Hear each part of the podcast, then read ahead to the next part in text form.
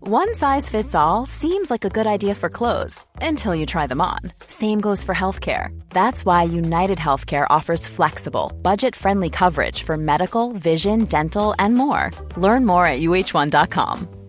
This Mother's Day, celebrate the extraordinary women in your life with a heartfelt gift from Blue Nile. Whether it's for your mom, a mother figure, or yourself as a mom, find that perfect piece to express your love and appreciation. Explore Blue Nile's exquisite pearls and mesmerizing gemstones that she's sure to love. Enjoy fast shipping options like guaranteed free shipping and returns. Make this Mother's Day unforgettable with a piece from Blue Nile. Right now, get up to 50% off at BlueNile.com. That's BlueNile.com.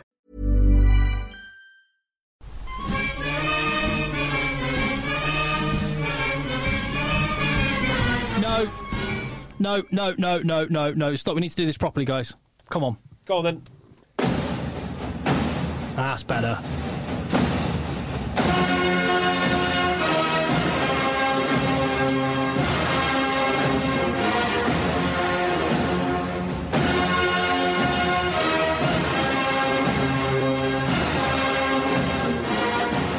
Hello, Egg Chasers. This is the Egg Chasers Rugby Podcast, the podcast about rugby that doesn't take itself or the game too seriously. And we are here after the European finals, where the southwest of England is on top of the Northern Hemisphere rugby world, and that is what we're going to get properly into. In fact, to the point, I'm going to um, I'm going to let's have another song before we actually start. Let's have uh, let's have Exeter Chiefs in their changing room.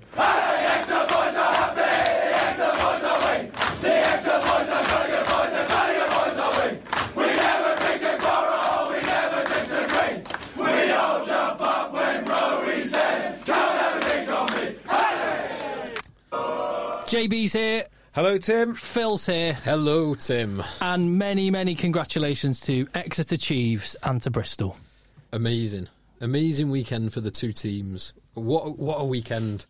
Um, what a couple of games as well, because often finals can be a bit stale, a bit turgid, a bit nervy, and there were some nerves, but God, they were two exciting games. Yeah, I doubt there's many people who are not hungover today uh, in uh, well in, in the Exeter area Exeter or Bristol areas. or Bristol area. Well, of course, yeah, Bristol have not won a trophy for God knows how- uh, how long. 37 years. There was no player on the field that was alive the last time Bristol won the club's only senior 15 aside trophy, which was What the was it? Pilkerton Cup or something? it was the English Cup or the John Player Cup as it was at the time in 1983. Is that the same as the? Was that, did that later become the Tetley better than the Pilkington? I think Tetley Bitter Pilkington it was John the John Player Cup at the time. It was the only cup. It was there was no league system at the time. of course not. It was, it was the merit. It was it the merit league. Yeah, something like that. So, uh, yeah, it was kind of like uh, uh, the way that American college football's Yeah, done. There's there just was a- kind of uh they there- sort of ag- experts agree who won, who's the best team in, That's right. They in had the world. fixture secretaries, and the fixture secretaries make up the fixtures, and you'd have a notional table, I think. Anyway, Yeah, based on relative uh, level of the teams Something compared like to that. everything else. So if you were playing in the southwest, you, it's a relatively harder area than say the northeast. So you are consistently playing harder fixtures. well, this was Broughton Park's claim to fame. They were in the Courage leagues or something. Yeah, so as League. but uh, uh, as you say, two absolutely brilliant finals, befitting of the occasion, and even as a even as a total neutral, uh, it was so gripping. I was on the edge of my seat, and I and I fist bumped, uh, fist bumped, I fist pumped on both occasions at the final whistle. Absolutely delighted uh, for both of those clubs. And he- here's a question I want to start off with, which was actually I'll get the name of the person who asked it on, on Twitter. But if you had to play for one of Pat Lam or Rob Baxter, who would you who would you play for? It's a good question, isn't it? It's a great question. It's almost ha it's almost impossible to answer. Yeah, I, I, Pat Lam gets great players and maintains their greatness. Uh, Rob Baxter makes great players. Um, he also supplements his team with people like Stuart Hogg. But I, th- I think Callum Sheedy uh, would be one example of a person who would say that Pat Lam does that as well. yeah, yes, quite possibly. Yeah, quite, Harry quite- Rundle. Yeah. Uh, I mean, I guess there's quite a lot when you look at the pack in particular. They're not all superstars. Yeah. So yeah, I, I guess that's absolutely and, fair. and Ben Earl is a guy who has worked under one of the best coaching setups ever. possibly the best coaching You setup can't stop ever. these uh, Saracens lads from winning trophies. No, It's, you- it's in the DNA, Yeah, isn't it? European Mullins, trophies. Ah. Earls. And, and Ben Earl was absolutely gushing in his praise of Pat Lam and It's been there five minutes and he's got a European trophy. Why would he not? it's the easiest European trophy he's ever got. yeah, and he's not he's not going to say well yeah he's all right, but he's not as you know it's not as Yeah, good as I, I others. mean, I like playing here, but I'd much rather be at Saracens. That'd be dreadful form.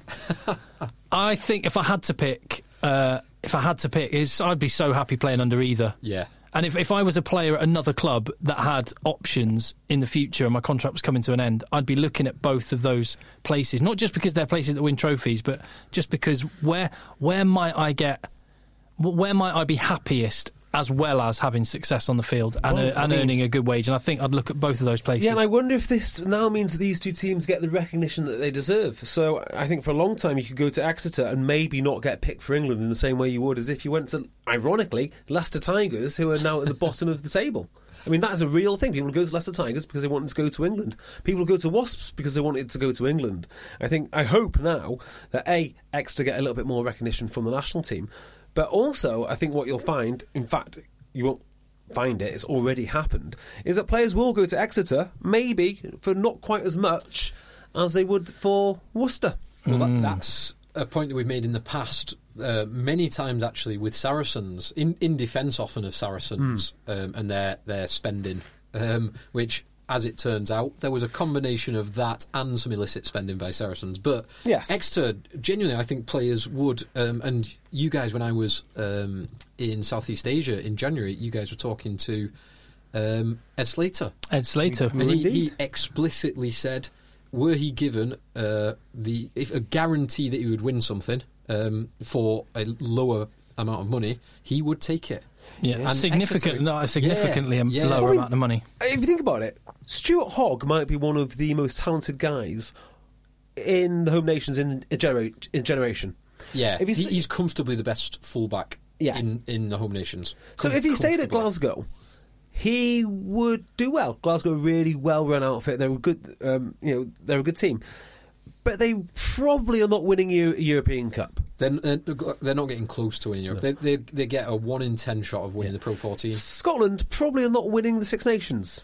It's unlikely. I So- mean, I think mathematically it's possible for them to win the Six Nations this time. Imagine, around. imagine if I just said that and then they win the Six Nations. Scotland are death are bound to win the Six Nations now. But like him and him and um, Johnny Gray, it makes a, it makes a lot of sense. It makes a lot of sense. Huge Go lot of there, sense. start winning things. Yeah, and when you when you hear Hogg talking about it, he seems to have it, it- the, f- his family seems to have settled really well, Hmm. and he is really enjoying his rugby. I, has anyone ever met Stuart Hogg?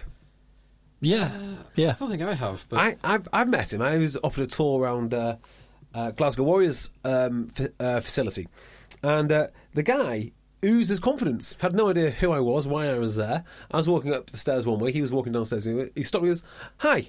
I'm uh, I'm Stuart. It's like hi, I'm I'm JB. I mean, Oh, he, he knew that obviously. But, uh, hi JB, I'm Stuart. yeah, yeah. So, yeah. That, that, that was my interaction with Stuart Hogg. Walking past him on the stairs, he just stopped uh, for no reason. Said, "Hi, I'm I'm Stuart." It was was, great. was his hair looking as ridiculously magnificent as it currently is? That he has Yeah. gone to he. Uh, there have been some bad hair jobs done. I mean, just Wayne Rooney, who when he first had his uh, his hair done, Liam Gallagher described it as someone sprinkling Weetabix on top of a uh, bal- on top of a balloon.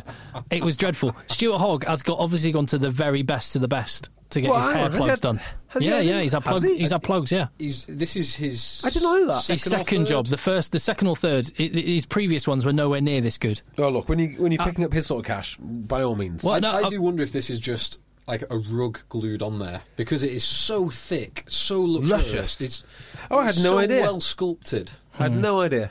Yeah. how um, how amazing was that photograph of him and Finn Russell having the Having a having, beer having the afterwards. beer afterwards? I love It's, it. it's it's cool. I mean, the coolest, uh, the real winner there is the photographer. He got one hell of a snap. And He'd be Heineken. delight- oh, the, yeah, Hein- yeah. The marketing guys at Heineken and that photographer are absolutely delighted.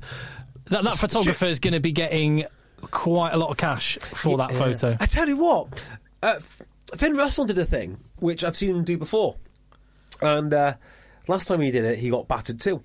But in the World Cup, he did that thing when he juggles the rugby balls and then kicks them about and then and then heads them. And that's why I was convinced when Scotland went to play against Japan that they were going to win because no one else can juggle ru- three rugby balls and kick them about. Nobody, No one. no one, No one like there might that. be a, there might be a circus performer somewhere that can do it. Kick it, head it, and then it's straight back into juggling. yeah, it's incredible. yeah. Can That's the I, whole I, I, thing. I think Finn Russell and Stuart Hogg deserve congratulations as well for both left hand drinking for that iconic photograph shot. It's a small, Indeed. it's a small thing, but it's the details that matter. Absolutely. I mean, There's also the thing. Ma- Maybe maybe Finn Russell paid a little bit more attention to that detail than to one or two of his passes. But you know that's what, what, you though? get. With, that's what you get with Finn Russell, Yeah. and that's what I do, that's what I hope doesn't this game doesn't get remembered for is is anything like that because uh, Well, there is something about Finn Russell, isn't there? Like, yes, he lost, and he's sitting there with his beer, with his little skinny arms.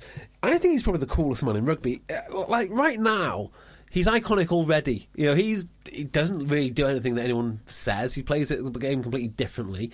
He's probably the most talented player, certainly in the northern hemisphere.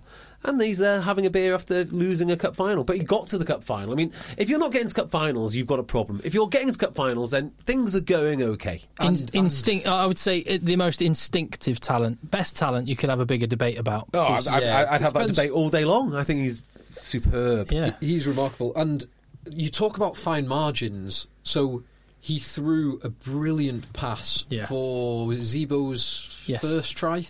Correct. There was an Yes. absolutely incredible pass. Cut out half, the Th- half the three three defence. players and got them the outside shoulder. Yeah. yeah. He also threw the intercept pass that Jack Knoll picked off for the um, for the Slade try. But that one was so close to being Try. a try for Racing because it, it was in their own 22. Um, Jack Knoll was up, but he had outside him, it was Zebo, uh, Imhoff, and Vakatawa outside him. Those three were outside. For, if that go- ball goes over Jack Knoll's head, there is no way, no way on earth that Exeter are stopping that. And that would have been the, bu- the game. That, Yeah. that is a 14 point swing. Yeah, it's incredible. It's It- incredible. it was- and you've got to remember, like Finn Russell is the guy that through maybe the best pass rugby has ever seen, and that's no um, exaggeration. For Hugh Jones. No, Sam Johnson was it not? Was it Hugh Jones or Sam Johnson? Hugh Jones, the one uh, against England. Against- against where England. It didn't Johnny- happen. I can't remember. Johnny May, Johnny May yeah. thinks he knows where the ball's Yeah. going, runs into space where the ball should go. Yeah, amazing. And then it's going. That was such a good pass because that was into the space for everyone. No one, no one can play rugby like he can. Uh, but sometimes it, it, it doesn't come off. But if it did, he's a I hero. know, and that, that was for that Noel and and for the Zebo. The Zebo was close to O'Flaherty Yeah, yeah. intercepting He- it. he'll which would never have been try die for Exeter. wondering. He definitely is not going to die wondering. Uh, but uh, so Finn Russell, brilliant in parts, um, a little bit dodgy in parts. Hmm. Um, he sort of comes out net zero on the game. He- I he- think it build. I think it builds the legend of Finn Russell personally. Yeah, I'd, I'd go with that. Maybe not in the way that he would like the the, the legend to Well, be you, you- built. You don't get to choose your destiny. Well, it, it's a funny one because I think that pass goes to hand, and peop the same people that are saying, there you go, that's why he won't be in the Lions squad, would be saying, there you go, that's why he has to be in the Lions squad. Yeah. Yeah. And, and um, Austin Healy, who I love in, in comms, he was heavily criticising for that pass before the intercept that, that Noel plucked out, and I think I think he got it wrong. Uh, as in, I think Healy was was too hard on him because I think it was so close. It was exactly the right vision. The execution was just inches away from being right. Yeah. And if it goes to hand, if it gets a couple of inches higher, it is try time, and that, that would have been the game. I'm, I'm convinced that would have been the game. Can we just flip it around and talk about the, the big picture? Because I think a lot of people have spoken about the, the Exeter story. But, but it, when when you look down the, the track, they I love the way they've done it. Very much like Saracens, although Saracens weren't from the championship, which makes it all the more amazing for Exeter. But Exeter won championship trophy. They came up, they won the Anglo Welsh Cup, then they won the Premiership, Yeah. and now they've won the Champions Cup. They've Yeah, Oh, haven't we? it's Uh, it's isn't been a, it- it's been a constant linear. I mean, there's been a couple of like slight pla- you know, plateaus, I mean, if, but you, if you draw a line of best, if you draw a fit, line of what best it is. fit, it's one 45 degree angle, which over a 10 year period is absolutely astonishing. Yeah. you know. uh, And this is not this is not meant to be disrespectful in any way because the amount of respect I have for this guy is enormous. Gareth Steenson has won a European Cup. I wonder how many players have won the Championship with the same team that they won the Premiership with and now have won a European Cup with. Ben Ben Moon as well. Ben Moon. Ben Moon, yeah. Maybe. Ian Witten. Ian Whitton's the other one. I mean, Well, I- Ian- I- I that's don't- incredible. Was he at the championship as well? I'm not sure about well, that one. he's- he seems to have been there for as long as I can remember. Yeah, let me have I a- can't remember And- a time before Ian Whitton. Exeter signed Gareth Steenson from Cornish Pirates. Did they sign him from Doncaster? No. Did he play for both? He's definitely played at Doncaster. Donny and Cornish Pirates. Oh, okay. Yeah, it's, it's, it's, it doesn't matter though. He came from the championship. It's unreal. He won the championship. Absolutely unreal. He's won the Premiership. I mean, that is. I can't think of anyone who's even come close to doing that. And yeah, W- Whitton was not in no, the championship. he's not one of the originals. He was Ben Moon and a couple Steenson of- yeah, were. a couple of years after he moved from Ulster. Yeah, and Ben Moon's one of these guys as well. Every time you interview a prop, who do you not like playing against? Ben Moon. Always comes up Ben Moon. W- We have some absolutely amazing listeners, and I'm going to give a shout We have to some good ones. We have some reasonable ones. Mark Entwistle. Just said this of the game, which I thought was absolutely brilliant. Uh, he said uh, the game it was joyful, dramatic, Shakespearean affair, an abundance of flawed heroes inspiring lesser men to drink in their honour. Our only consolation being that while we may never be great enough to enter the arena, at least we stood by to watch. Few spectacles will ever be so complete. yeah, it's got a good point. Yeah, the, the, the biggest and saddest thing about this is that the extra fans couldn't go and enjoy it. Yeah. Yeah. because you you feel that they, they have been so loyal and such a good set of fans that yeah, it, it, it would be fitting. And much like when you go for a run and your Strava doesn't work, if you weren't there, did it happen? well, the, the other thing that I don't think gets mentioned enough about Exeter is they have done this this whole journey without a rich benefactor. People talk about oh Tony Rose pumped millions in. No, no, no. Exeter is owned by its fans. Mm, Well, it's owned by the PLC, which is owned by yeah. Fan, well, you're not. uh, It's a tr- you're it's not. a- yeah, you're not investing into that company unless you're a fan. Let's let's put that. You, you're not investing into it to get rich. Yes. No, no, no. It, Yeah. It's it's PLC. owned. No, it's owned. It is. It is definitely PLC. But you are right. Yeah, yeah, The PLC it's- is owned by fans. By the Yeah. fans. Yeah, that- that- that- yeah that your is- point yeah. around it's not you're not investing in that to make money. Yeah. No, It's not- and it's not, and it's not like like Racing uh, again. th- They've had a fantastic season again and, and got to another final, heart, another heartbreaking defeat, a third defeat in a final. Still, Yeah. still not getting their first star, but they're- they're they've got a billionaire owner, and I'm not taking nothing away from Bristol. They've got a billionaire owner, Nigel Ray. Pumped millions and millions at a huge loss. Exeter are, were it not for a global pandemic, were the most well set rugby club in Uh, the British Isles. Ben Darwin said something really, really well the other day on Twitter. He said something along the lines of, um, "You can buy success, or you can buy players and buy success, but your window of success will be very short." Yeah. And there, there is there is something to that because all of these extra lads, well not all of them, a lot of these extra lads have either been uh, either come through the system or have been with extra for a long, long time. And you, you look at to, to add some more weight to that. You look at um, the winners over the last ten years, which is the winners of Heineken Cup, European Champions Cup, which is Saracens, who have they built success as much as they had the salary cap issues, um, and and cheating the salary cap cheating. Yep. they built success. Um, Yeah, a- and you could- uh, and you- and- and- Leinster. yeah, totally. The other one, Totally. who built success. Yeah. But then the third one, who've won three trophies in that period of time, Toulon, who bought it. They Yeah. bought it with an incredible squad, incredible amount of money spent, and virtually no homegrown talent. And they are going to have these peak roller coaster peaks and troughs when the, they get the talent just right. They might be in a shot for winning another one.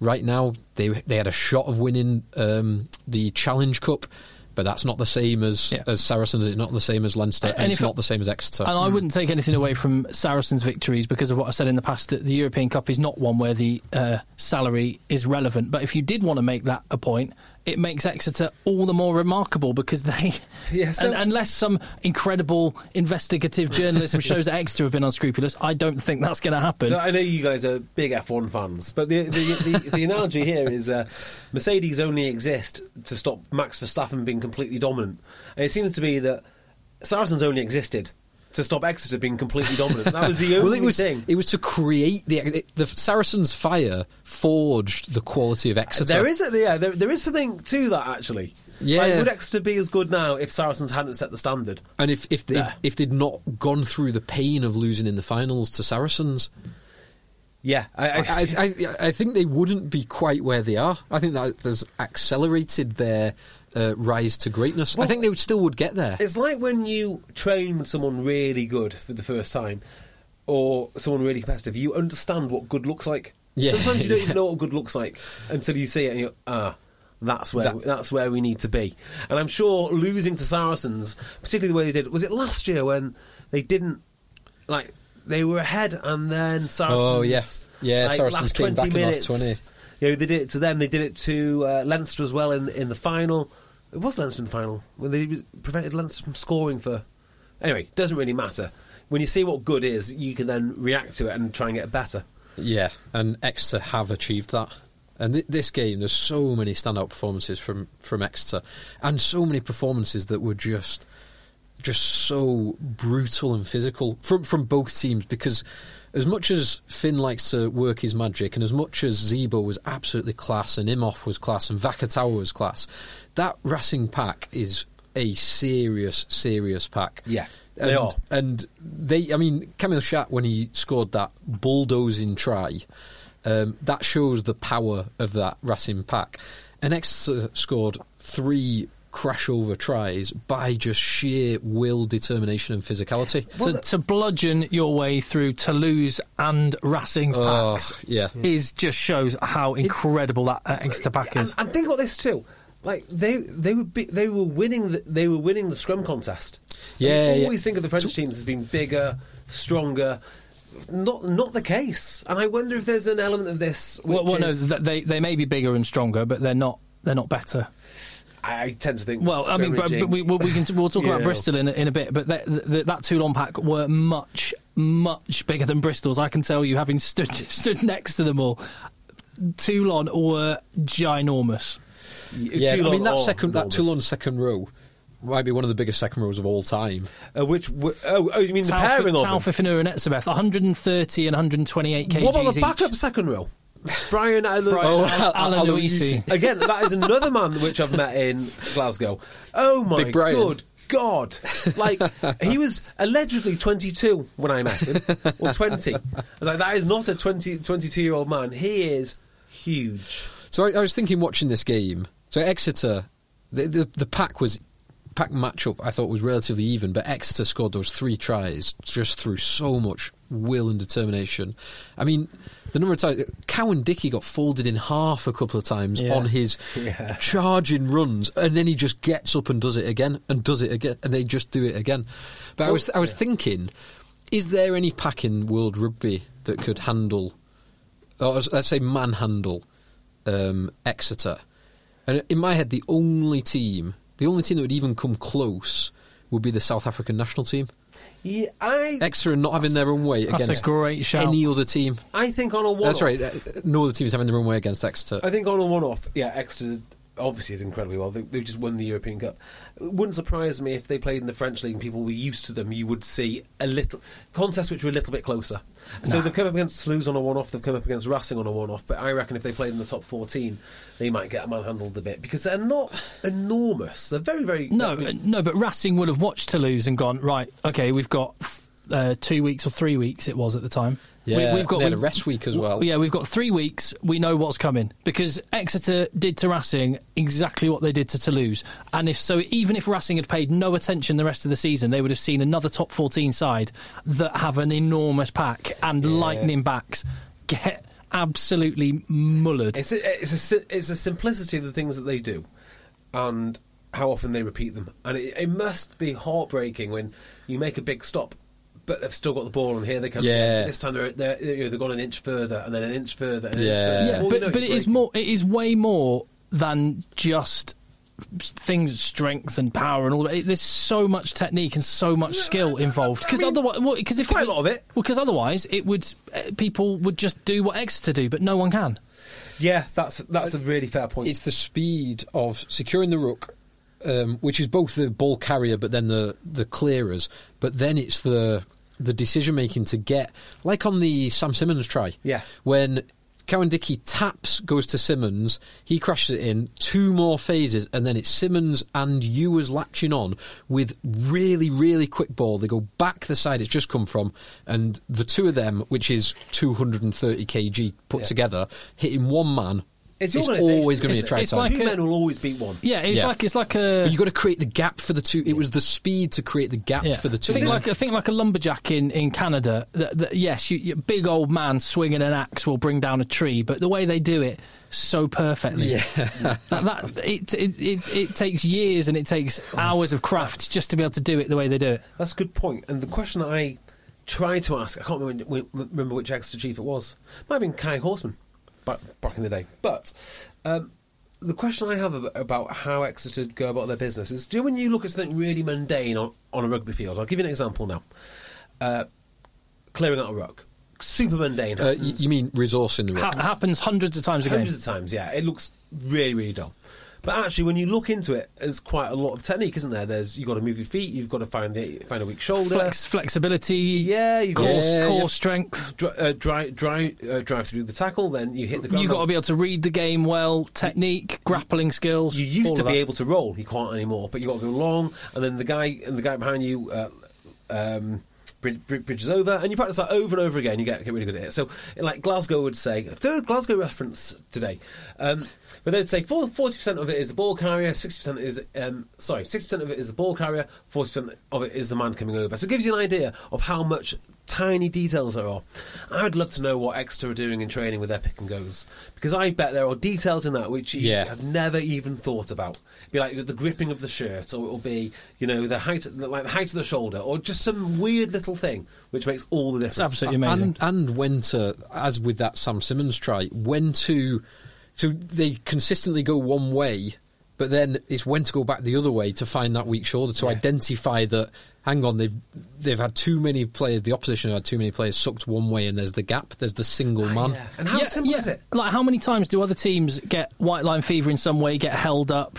Just the decision Would making you- and, and the and the, the unity of it. Uh, j- It just it speaks to the whole organisation, top to bottom. And I can say, as someone that sees a little bit of how the, the legs of the swan work under the surface, the every every single role in that club, and it's the same at Bristol. Feel valued are uh, are treated like they're an important, really important cog in in the uh, system. Apparently, and again, I need this confirmed. Mm, I, no, I haven't had it confirmed, um, but Exeter Chiefs have got a very strong connection to the Royal Marines. And that's that. That's another thing which runs runs through their DNA and their attitude is this military Royal Marine style.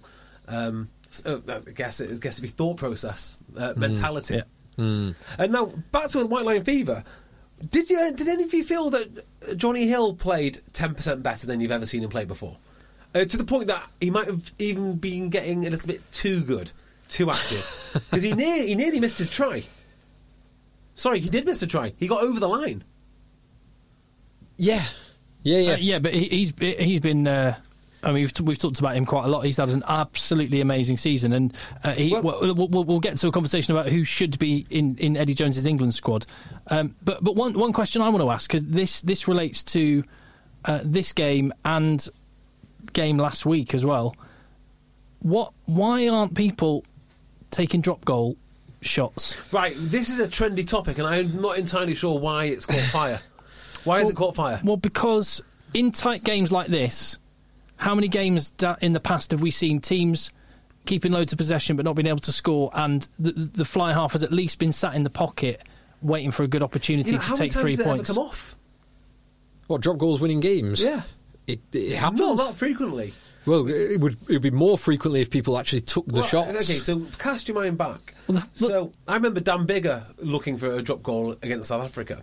I mind, um, and then com- c- completely missing it. I've seen more misses that, that, than I have completions. I do you remember um, singing Glenn Delaney. Glenn Delaney's never dropped a ball, uh, drop, uh, dropped a goal in his life. Uh, Mike Delaney, I remember was it playing for Newcastle? Newcastle. He had three two- attempts so at was the it same three? drop goal and missed every one of them. Oh yeah, that was exciting. But y- you're right. it- Um, Australia, New Zealand.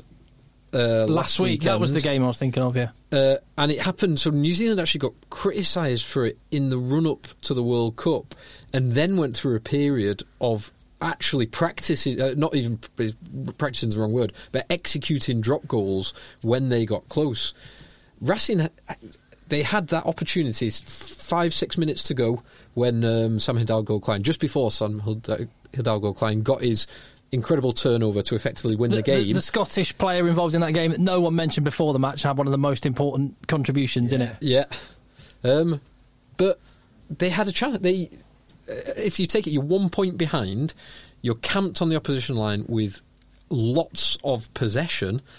Have a shot, Uh, Have a or, crack. or at least sit yourself back in that pocket so you have the option. yeah, and it it will cause a jumper. It will cause gaps in the defensive line if you're just back in the Yeah, you, pocket. you might you, you might be more likely to get an offside penalty just sheerly by having that option. Yeah, maybe. I mean, I tend to think that they will do what is best for the game at that time, and they'll stay true to their style, which I think is probably, given all the options, the best way to go. Because you know, like I said, I've seen so many failed drop, you know, hot, hot, um, heartbroken fly halves that have missed that, that have missed their drop goal far more than actually have succeeded. I mean, how many can you think have succeeded?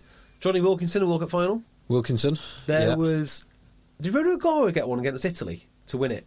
Oh, I can't. re- Uh, no yeah, idea. you're putting me I- really on the spot. That's not that's not really the point. It's the fact it's a, it's, I'm a, trying to it's, think of famous ones. it's a legitimate um, it's a legitimate option It in, is a in legitimate in that option. context last week and It this is. week. It's like a- and, it, and, it, ha- and it doesn't even appear to be It's a not like the Hail consideration. Mary, though.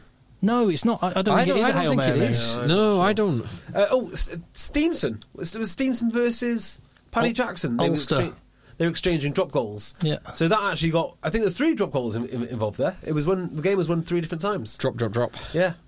Yeah. Uh, Nick Evans for Harlequins in the European Cup. Fi- uh, the one before Bloodgate, I think he dropped the goal. That's why they wanted The- him back on. Yeah, they Well, brought, they brought him on yes. in, in Bloodgate to try and get him to drop Because a the goal. game before that, he he was on dropped a one goal. leg.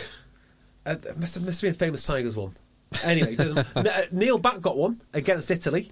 Neil Back. Neil got Neil Back's got one. who was the Australian prop forward who who got Matt- one? Matt Dunning. Yeah, Matt Dunning got Matt one. Dunning got one. They, they were four points down. Well, I mean, they had a penalty. Yeah. They'd get, got the advantage for the penalty. He just goes for the drop goal and actually slots it, which means they, Boom. they move 80 yards back downfield. No, I think that was like the last play of the game.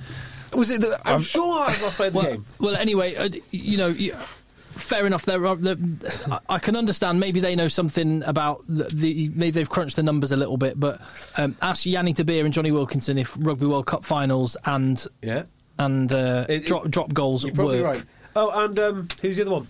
The other South African that, that dropped the load of goals. The one before Yanni De Beer. He's on Sky a lot. in Stransky. 95 Stransky, Joel, Joel Stransky. Stransky. big drop goaler. Well, let's talk about end ends of the game. Hang on, I'm not finished. I'm Oh. not finished all right. listing drop goals yet. Well, Go you- on, let's As, you, talk as about- Uh. you think about that, let's talk about the end of the game and more broadly speaking. What do you know? I mean, it, Twitter's going to Twitter, and I, I th- there was some. There's, there's, there's a weird group of people. Who uh, it, they almost seem to be aligned on certain topics. You can you can say they all listen. They they literally have uh, readers and podcast numbers because they all listen to each other's podcasts and read yeah. each other's It, blogs. it seems that way. It's And we Five, five say all- accounts all retweeting the same stuff. five, five accounts all retweeting each what other. you think the same as us? No, all, all listening to Like, each other's podcasts and uh, and all reading each other's blogs. I don't know, but they seem to hate rugby and and seem to come out of that game No, they wa- don't hate wanting to talk about uh, players that had bad They games. don't hate rugby. And, uh, they- they- Pla they- players that had bad games and and referees Bad being referee out- missing. outrageous. Now let's, let's, let's talk about big and nights. ex Chiefs mascots or Oh, lack of forget all mascots. But that let's, let's bollocks. move on from that. Jeez, Um, let, us talk more broadly about Nigel. yeah, Because there's, there's the final whistle moment, Yes. but there were a few other moments. Yeah. And I was, I was hon- honestly a bit surprised that early in the game he didn't reach for a yellow card. Particularly, I think he- ex Chiefs' second try, there were.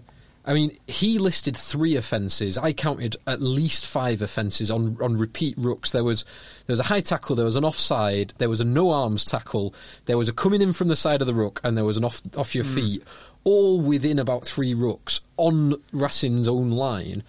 And I th- I thought it was interesting that he just gave them a warning, Yeah. and didn't go for the yellow card. Yeah.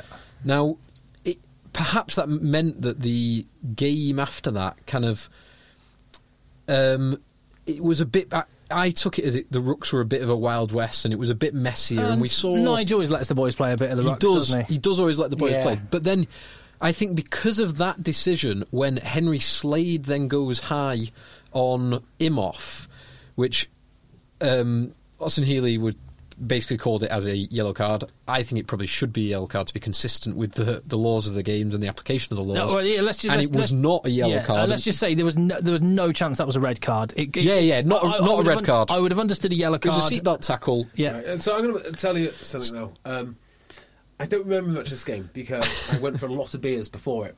Uh, so I'm kind of a bit hazy on the details. But I, I do did. I remember did saying- wonder why you were off Twitter. I thought I, I didn't want. I didn't. I didn't want to get in touch with you about the game because I thought, oh, maybe maybe he's recorded it. He's watching went- it later because I haven't seen him on Twitter. I, I went for beers with one of the most interesting men I have ever met in my life, and I can't say any more than that. right? I literally could not say a word more than that. he must have been. He must have been a very very interesting and charismatic man for you to miss the European Cup final. yeah, whilst one of the having beers most with him. incredible people that I have ever met, um, in all the right ways and all the wrong ways too. It was it was a, a, a great afternoon. So And it's that's not what- it's not Steve Diamond. It is not Steve Dyer. Okay. It's a- it- That, that was where my head was at as Oh, well when you said similar, that. similar personality type, I've got to say. Right. so, um, anyway, uh, I do remember this, uh, and I also remember through the sort of haze of um, uh, haze of merriness, uh, watching this game and thinking, actually, Nigel's not had a ve- um, had had a very good game here. Lots of inconsistencies. Whereas you think if Matt Corley was in charge, he'd have taken a lot of dinner money that day. Well, A So lot. it's, it's interesting you say that because the point I was Right. going to make Yeah. was This- that go on. that Yeah. um, I probably would have ended up giving yellow cards in both situations. Yes. However, I think Nigel was consistent Because he with the gave way them in applied- neither situation. Yeah, and Yeah. he consistently applied the laws of the, uh, around the rook. Yeah. Even if I think he probably let both teams get away m- with a little bit more, and actually I think Racing were the smarter team and probably exploited it a little bit more on the rooks. Yeah, so eh, exactly. I would say he, much like Finn Russell, you say he threw a he threw an interception pass and he had a couple of bad touches, but he had some incredible touches. I'd say Nige was even for both teams. No side can say we were robbed. No, Yes, no, sir. definitely not. And and and let's just look at the absolute raw fundamental facts. It was an amazing It was game. an unbelievable game. and that, it was an amazing game partly because Nigel Owens was Yeah, well, refereeing th- it. this is kind of where I was going. I, you know, there's no way he's consistent. There's no way that someone in the RFU would look at that game tape and go, "Oh, Nigel had a good game there." It, it just isn't. It isn't a thing. He he didn't. But he does have probably six of the best ten games in modern history under, underneath his belt, under his watch. So it kind of gives you an idea. Maybe we're not after the perfection and the detail that some refs Well, bring. yeah. because you want what Totally. Nigel gives you, which is this incredible spectacle. And, and if you didn't hear last week's podcast, just listen to JP Doyle effectively saying in a, ve- in a different way something similar to what you're saying right there. Yeah, he needs to know when not to blow the whistle. Yeah. Uh, and he's just got something. Uh, you know, I because you expect a certain standard, you are tempted to get uh, get very angry about it. And I do understand the people that are angry about it because we we say ourselves we just want consistency. We want to look at a situation on a rugby field and say that is a penalty or that is not not a penalty because we know the laws of the game and they are applied consistently. That's important. On the other hand, this is one hell of a game, and if you're a neutral watching it, you would probably come watch the next one, wouldn't Yeah, you? but also I would say if it, you know, rather than going into any individual, and I will try and do this from now on after JP Doyle last week, rather than going into any individual situation and saying no, I think that. Because someone else will just say, "No, I think this." The point is, I, I can look at any individual situation, and the ones Phil picked up on were the pertinent ones. I can understand that. That that makes But can sense. you- can you that really makes sense by understand? the laws and by the context of the I game. can't really, to be honest, I couldn't understand why the Slade one wasn't a yellow. Uh, you know, I think he uh, found a route to yeah, get yeah, it. universally, as in looking across the whole season, that's a yellow. I don't care that it's not a yellow, but You could- I can see why you'd be angry that it's not. If you want and- Nigel found a way. Yeah, and you can understand why. What? What? You can understand why it wasn't. yeah, because he's got six or seven of the ten best games in modern history underneath his belt. He can do what he wants. Now, Yeah. um, we were talking about other podcasts about maybe six weeks ago, something like that. And Hmm. uh, I said I'd not listened to any other good ones recently. Uh, they were non kind of boring. And friend of the pod, Godders, got, Oh, in, yeah, got in Godders. touch with me and recommended uh, Against the Rules by Michael Lewis. Ah. Have either of you listened to it? No, I'm just. I'm going to go Goddard and. ma- is a widely read man. uh, I'm going to look at it now. Eclectic in, uh, Against the rules, is it? Against the Rules. Sorry, can I just point out? Uh, Goddard's Air Commodore, who can be found on the Pilot Episodes Pod, which is my other podcast talking about aeroplanes. Correct, and all round good bloke. Yes. and great fun on the beers. A great fan on the beers, which is most important. So Michael Lewis is the guy that wrote Moneyball, Yes. and he's done a series of podcasts called Against the Rules, which is about referees in everyday life.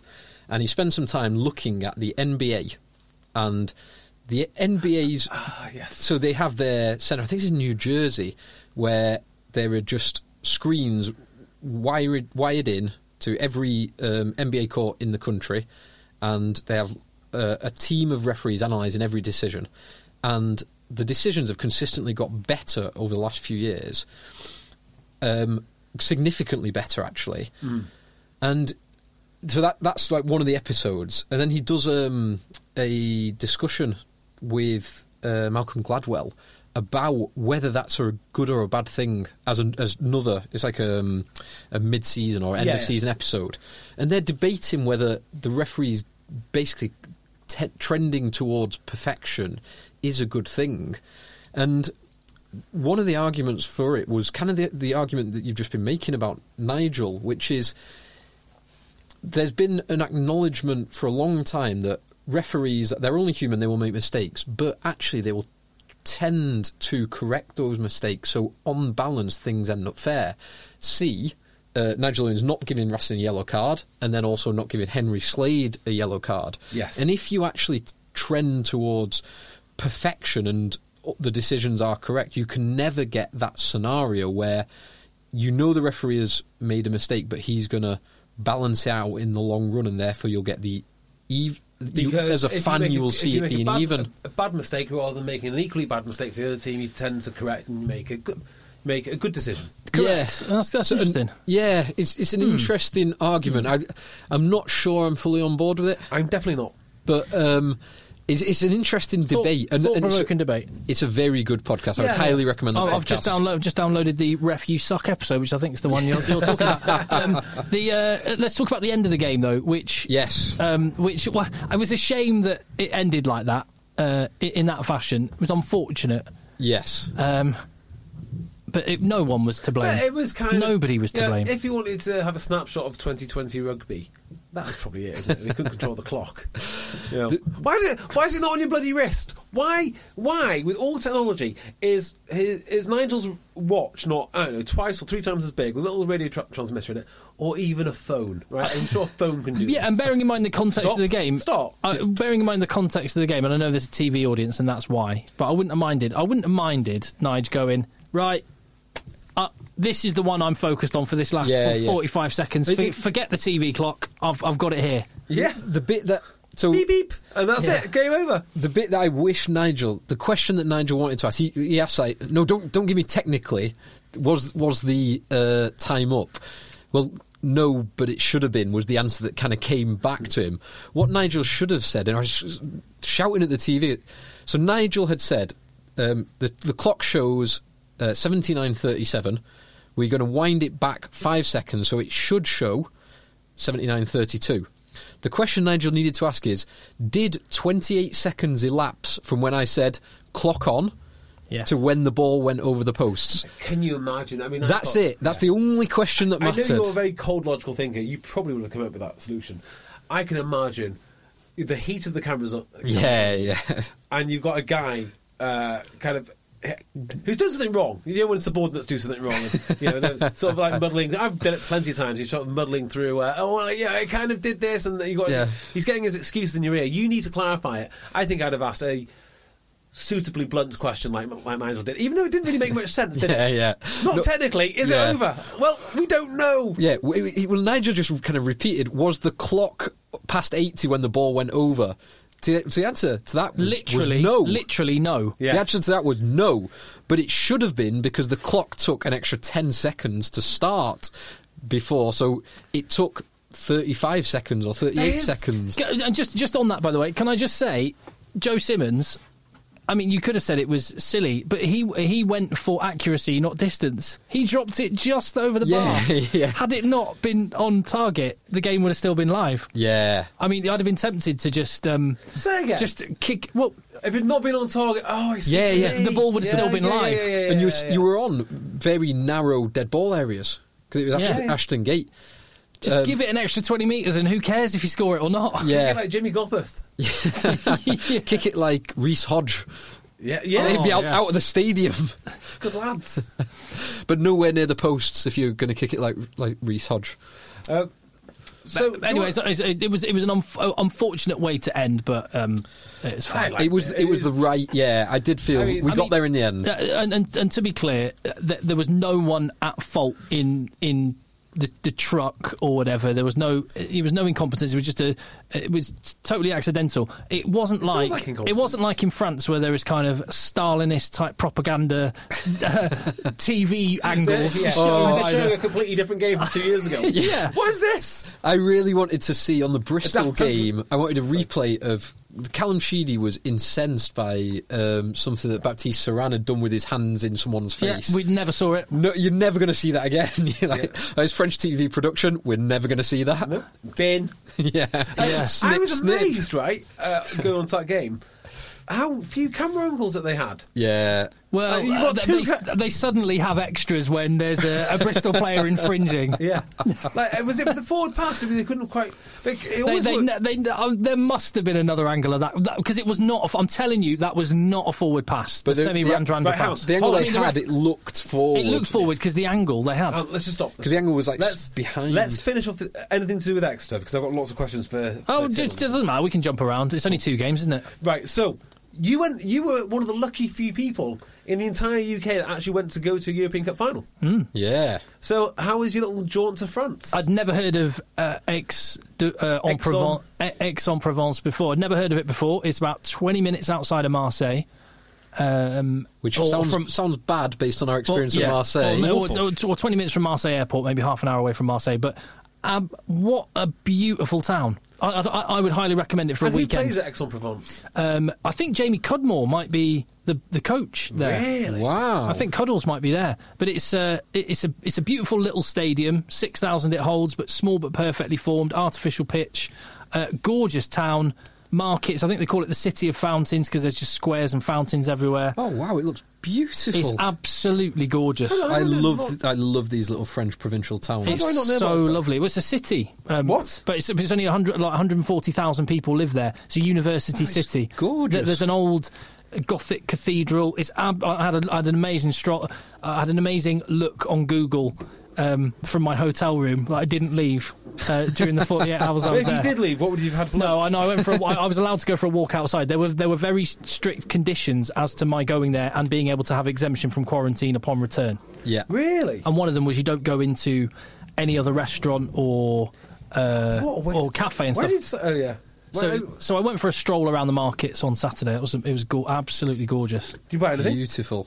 Uh, no, I almost bought um, a bit. I almost bought a uh, bit of artwork, but no, I didn't. Oh. But yeah, so I'd highly recommend it for a, for a romantic weekend. Lovely. It's uh, it's it's wonderful. So I had, I had a lovely time. But the the, the, the game was ace, and um, oh, m- one of my favourite moments was all the non-playing Toulon players. And I did think about whether I say this on the podcast or not, but I thought, no, do you know what? They did it out in, in full public view. Yeah. So it wasn't I, I, it wasn't a privileged position that got me to see this, but the non-playing Toulon players that were all there at half time, all just out the back of the stadium, all smoking like absolute troopers. what? Good they, lads. Had, they had beers in one. They had beers, cigarettes, and Oh, uh, the non, oh, and I'm other sorry, pieces. not the bench. No, not the bench. not the bench. That'd be amazing. They were. They, were- they, lo- it was. Uh, yeah, it was. It, was- it was a great. It was a great trip. Really So- enjoyed it. I don't. There's something in Toulon's DNA. How there? I'd love to know who makes the decisions on there because obviously Bougelaar is a big character. Not anymore.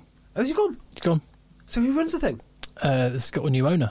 Have they? When did that yeah, in, happen? in the last year, it all sort of happened. It was, I think, Bougelain was going to stay on as kind of a, a president type role whilst not owning it, but then lockdown happened, and then they just he just quietly disappeared. so, so a Hmm. few stories about Bougelaar then. Um, may as well tell them now. Um, d- d- do you have you heard the story about when Toulon lost? Yeah, it was this was Laporte was behind uh, La- Laporte and Bougelain when they lost the Champions Cup final or top fourteen final. Top was 14 it? final, I yeah, think it is. was Bougelain and Laporte f- were the only two people who flew back in the in the charter plane, and they left all the players to get a Fend, bus back. fend for themselves. Yeah, yeah. They, they they had a short plane. They got on, disappeared. The players showed up to short plane. yeah, it's gone, lads. Nothing, like, nothing, no- nothing we can do.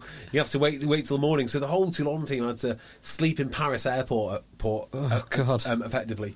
And the other one as well, which I absolutely love, was um, apparently Laporte would only show up on like a Wednesday, so go- show up on Wednesday and coach them through to Saturday. And part of the coaching routine was to get a, a, a flipboard, um, whiteboard, and he would write down the home games and the away games, just and then you go lose, win, lose. Win. They would decide which ones they were going to lose or win before they even went. But Bourgelat was. n- He's not mega rich, is he?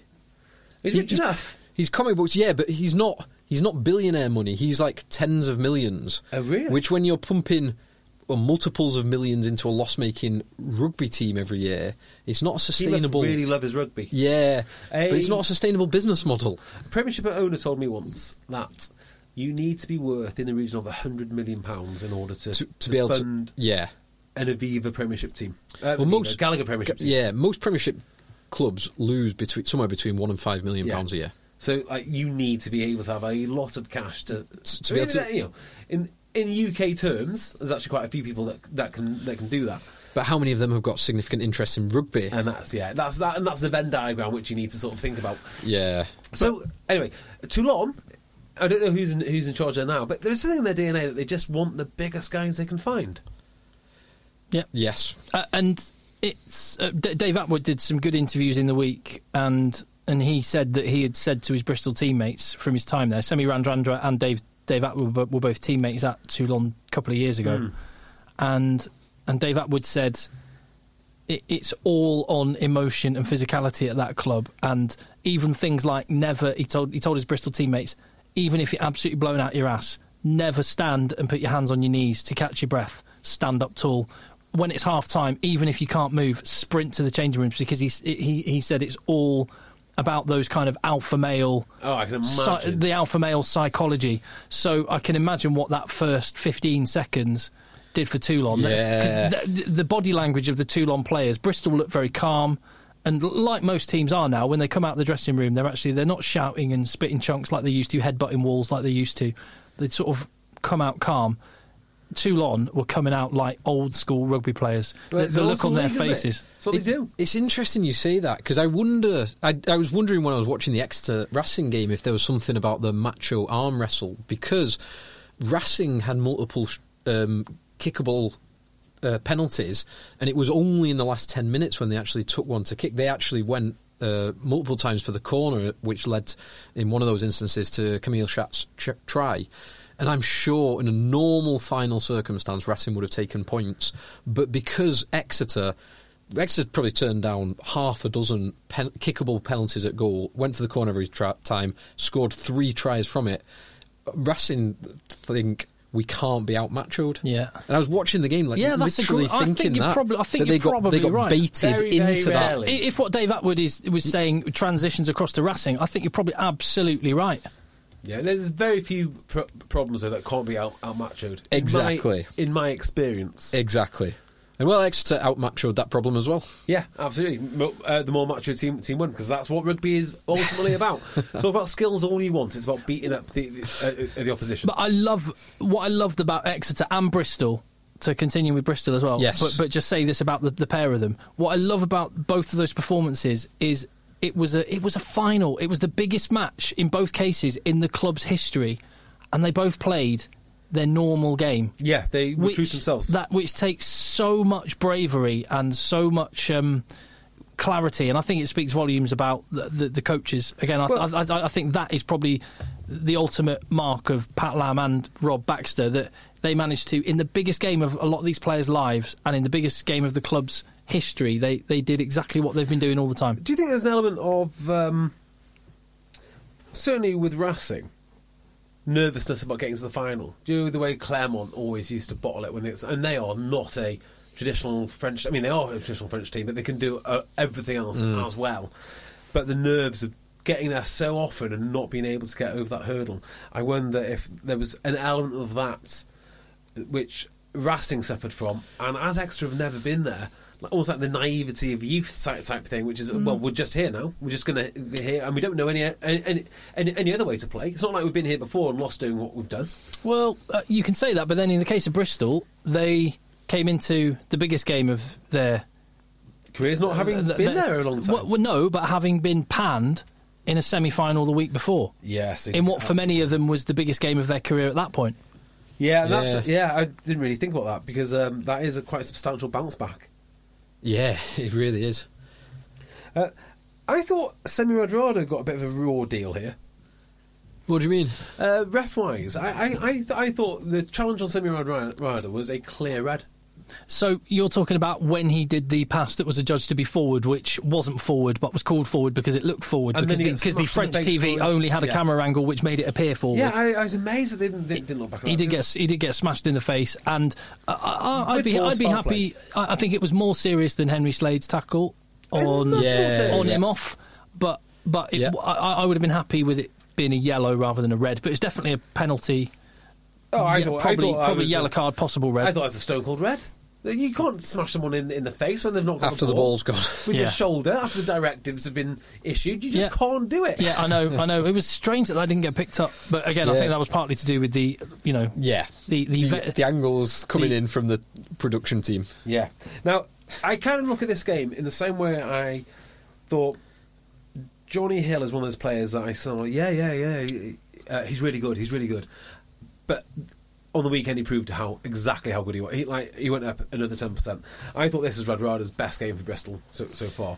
And it wasn't his running that impressed me, it was his hands. His handling was His amazing. hands are electric. Yeah, and it's he's he's so good because he sucks in so many defenders, Mm. which creates room for others, and then he knows exactly when to time the pass, Mm. um, which in the first fifteen seconds was basically immediately. but at other times, If, if you were too on and you were thinking about the, the kickoff, do you think that was the macho alpha male? Right, stick it on Randrandra and let's smash him and, and, and assert I ourselves. 'cause- tell you what, I wouldn't be surprised because yeah, yeah, if you remember, that, that's got to be a pre pre planned move. because you, cause you, you, you, Australia did it to I mean, Gunalomu. Carbonell would know where he was kicking that. yeah, yeah, you Yeah, know, Because you know what who they you're did, kicking they, to. They did it a few times to Randrandra at the kickoff. They did it the, the kickoff after the try. I They, think they probably think it probably is a tactic because they know Randronda is not going to kick it, and he's unlikely to pass it if, Yeah. they, if they get the timing right. And do you- so there is a, a not a dissimilar uh, situation. Well, it is dissimilar actually, but still, um, Munster came over to uh, Stockport to play Sale in where was the stadium then? Back What, what time do we have? Edge, Edgley Park. Ed- D- Edgley uh, ding, Park. Sale got Ding. mentioned, whatever time that was on the podcast. Who had that? And literally, one of the first things that they did was pick up Sebastian Chabal and absolutely annihilate him. Uh, I think it must have been off the base of a record or, or base of a scrum. Who, who I remember, I, I can't remember where I heard it, but someone else used to um, kick off to Johnny Wilkinson. So they could try and take him man and ball, smash him, and then Hold he's him down. Yeah, and Yeah. he's not there to clear their lines. So Yeah. England then can't clear their lines for like two or three phases. Quite smart, that isn't it? Yeah, That's, uh, that's I can't quite- remember who was it was that used to do that. quite devious thinking. Yeah. but uh, yeah, I mean, teams do uh, do target guys o- off the kickoff. If you remember, uh, there was I think Ben Tune and Joe Roth were trying to target Joe Lomu by putting high kicks up against him. Now you would think logically you never want jo- the ball near Joe Lomu unless you But target him. as we found out over the summer when we were rewatching some of the old games, some of his defensive position under high kicks was maybe that's the best tactic you could possibly employ. Get him turned around, get him underneath the high ball. Uh, anyway, it backfired spectacular because Semi Radranda is uh, an, an incredible player. He's unbelievable, isn't he? Yeah, I, again, and this is it. I, I, I- you see flashes of it. Seen flashes of it so far. I have not been impressed with the, with the semi show to date. I am now. What? I am. Pretty, I, Still- I How am. can you not have been I, impressed? I tell you what. You're such a contrarian. That Not must be a really. contrarian point. Not, not, not- Come I- no, I- on. do you know what? That's not fair. nuts. In The semi final, he was awesome. He was he was awesome in uh, in the semi final. Before that, everyone's talking about. se- I mean, on his debut, he knocked he knocked on three times. Yeah, but What was who? Who did he score the try against? When he, he's just like, oh, I'll, I'll just do it all myself. Where he breaks through the middle. It wasn't the semi final. It was one of the last weeks.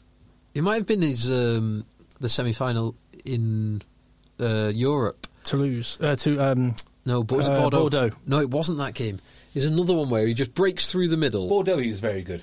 Yeah, breaks through the middle, and there's like three players in the backfield, and he's coming up to them. He's, he's kind of jogging because he's got 60 yards to run. He's not going to sprint the whole way, and then just turns it on and How nice steps would it be one and gasses sixty percent doing it. gasses the other two. He did just enough. He- unbelievable. he did enough to be reg- to be voted by Oh, yeah, he got the, into the the play- esteemed panel as the best outside centre in the Gallagher Premiership Uh, this season. What, Tim? What? I think you've got the wrong. I think you've got the wrong panel, mate. Uh, Samuel Gerrard got came second in a vote of people watching the game on Twitter. Oh. They, actually voted, they actually voted the the biggest attraction to the game was you with a whopping thirty eight percent. Sammy Wow. got thirty seven percent. Wow! oh, I'm on. Uh, well, in in the Ben sen- Earl got less than one percent. You're something like what thirty six percent more popular than Ben Earl. I'll take that. So at the end of the game, at the end of the game, Ben Earl got to in, got to Interview you. got to interview me. well, in in the team of the season, I did notice that they picked two outside centres. Yes, I did. Uh, That, that annoyed me, but I didn't want to get into it. But it did annoy me because it's not on that. Well, who would play outside centre in that combination? Because it was Sam James and Semi Radrada. Sam James would Andronda. play the oh, hang play on. I've seen a distributing different twelve. team. The BT, I'm sure the BT The Sport BT one. Sport team of the season, Premiership team of the season. I've seen Ollie Lawrence in it. no, No. I tell you what that is. That is uh, someone picking the England team and putting O- O- Ollie Lawrence at 12, which no, again no. upset the, me. The BT Sport Yeah. team of the season had Sam James and Semi Randrandra as the two best centres. that to me is very much like picking a front row with two loose heads or two tight heads. or picking James Haskell and Chris Robshaw in the back row. Something like that, yeah. It's it's pretty egregious stuff, that is. Outrageous. Yeah, you need. If. Twelve and a halfs. Yeah, 12 and a half, exactly. Yeah, Sam James is an out and out thir- 13. And who's the other guy? Semi Randrandra. Randrada. Oh, yeah. I, he, I- he's slightly an out and out 13. I think Radranda could. Who would I play twelve out of those two? That's a you fascinating. play Sam question. James as your distributing twelve.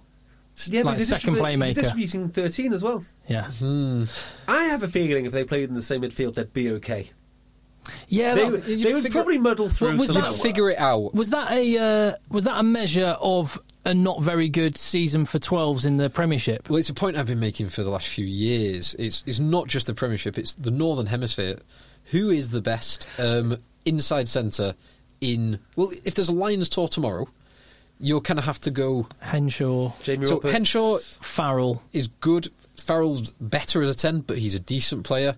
Bundyaki is. um, By the way, I don't mean Jamie Roberts. Is a solid, but he's not a Northern Hemisphere bred. Yeah. Um, Sam Johnson is solid, but he's not a Northern Hemisphere bred. Well, 12. isn't the problem not so much we don't really know what a twelve is anymore? There's so many different ways to, ways to play it. Do you have your second ten? Do you have it? You know, you know the big ball carrier. Do you have something in between? And someone in between then has got the issue that they're not one thing or another.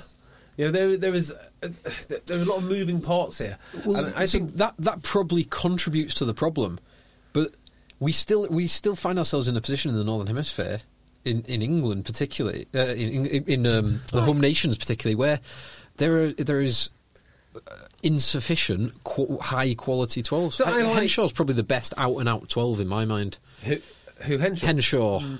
So I look at okay. So New Zealand are operating with uh, good good Hugh there. Goodhue, And It's yeah. hard to say what kind of player he is because he's not really distributing twelve. He's got some nice skills though.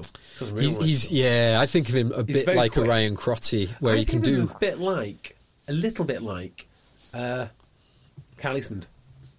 Very very nippy, good good hands, not really distributed, not really. You saw a his runner. you saw his crash can do ball that. at the weekend though. Don't know if you and watched I, any of the but I game. also- yeah, I saw him through throwing you know, like. The amount of time he has on the ball, I think he threw two dummies before he threw his pass. I thought, oh, that, that's that's quite Kyle Eastman-y. Yeah. Uh, yeah, but we don't really know what twelves want. You know, what you want from your twelve? What you know, what they're supposed to look like now? if, if you want a 12 who is a absolute defensive rock and a leader, you could do a lot worse than Ciali Pietau. yeah, so Who was- well, ju- who's I was, I'll quality. just He give you was- three now. he okay? was awesome. I'll give you four: Si- Sioli Pietel, um, Atkinson, Van Rensburg, uh, and Brad Barrett. Atkinson's hardly played this year, What- starting. Oh, no, no, but as- as what I'm in the saying is, different like, what types. is- Oh, the different types, Yeah, I what, see. what is the common thread, thread between them other than the fact they wear twelve on their back? Yeah, Yeah, fair point. yeah. And th- maybe that contributes to it, but it's And still. Gopeth. yeah. Yeah. It's still frustrating. That, and and I know, ha- yeah. half, half of those are not um, Home Nations bred 12s. The, the best Great all round 12 in the in the Premiership this year, all round player is probably Josh Matavesi. This Mother's Day, celebrate the extraordinary women in your life with a heartfelt gift from Blue Nile. Whether it's for your mom, a mother figure, or yourself as a mom, find that perfect piece to express your love and appreciation. Explore Blue Nile's exquisite pearls and mesmerizing gemstones that she's sure to love. Enjoy fast shipping options like guaranteed free shipping and returns. Make this Mother's Day unforgettable with a piece from Blue Nile. Right now, get up to 50% off at BlueNile.com. That's BlueNile.com. One size fits all seems like a good idea for clothes until you try them on. Same goes for healthcare. That's why United Healthcare offers flexible, budget friendly coverage for medical, vision, dental, and more. Learn more at uh1.com. Probably, and he only played the, the last bit. He Yeah, can do. yeah, yeah, but you're going off a couple of games towards no, the no, end but of the just, season. just think of what he does. oh yeah, I Prob- understand. probably yeah, yeah. got He can a- kick. Yeah, He can pass. yeah, he yeah, can no, crash ball. Crash ball. He's got basically. He's not the best at anything, but he can do everything. yeah. But He's it's- maybe the best at crash ball in Uh, the Premiership. going back to No, Bristol- Van- Van Rensburg.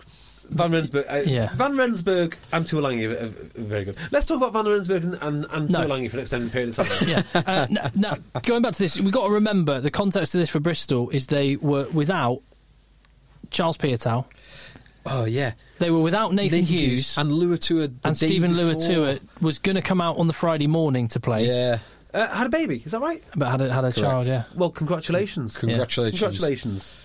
Uh, big Um, had, a- had a baby congratulations. for- 45 minutes before kickoff. Oh, awesome news. But Ugh, but, but, as- timing. but when you, when you saw that, you thought, and again, w- particularly when you were looking at the Toulon pack, you thought, oh, you see Hughes, Hughes, Yeah. and Pi- Isn't- Hughes, and Luatua from that back row. yeah, 'cause Isn't you're the- losing a lot of weight. but but, but the way that they chopped the the two long guys, they didn't try and stand up and hit them. They just like Ben Earl and Dan Thomas the whole night just dived at ankles. Yeah, Yeah, but doesn't chopped it, him. isn't the whole point of Ben Earl and the whole point of Simeon Odrada that you don't always need Pietau and you don't always need Hughes? That's kind of the, the, the Well, reason that they're there. I And, think. and let's mention Malins at this point as well. Mallins. Wow, that my try. goodness! Well, he did And it he in the was semi final brilliant Oh. as well. All round because his, his defence at times was brilliant, and his covering across for Yeah. some of the kicks through was Does anyone, brilliant. do you know anything about Mullins at all?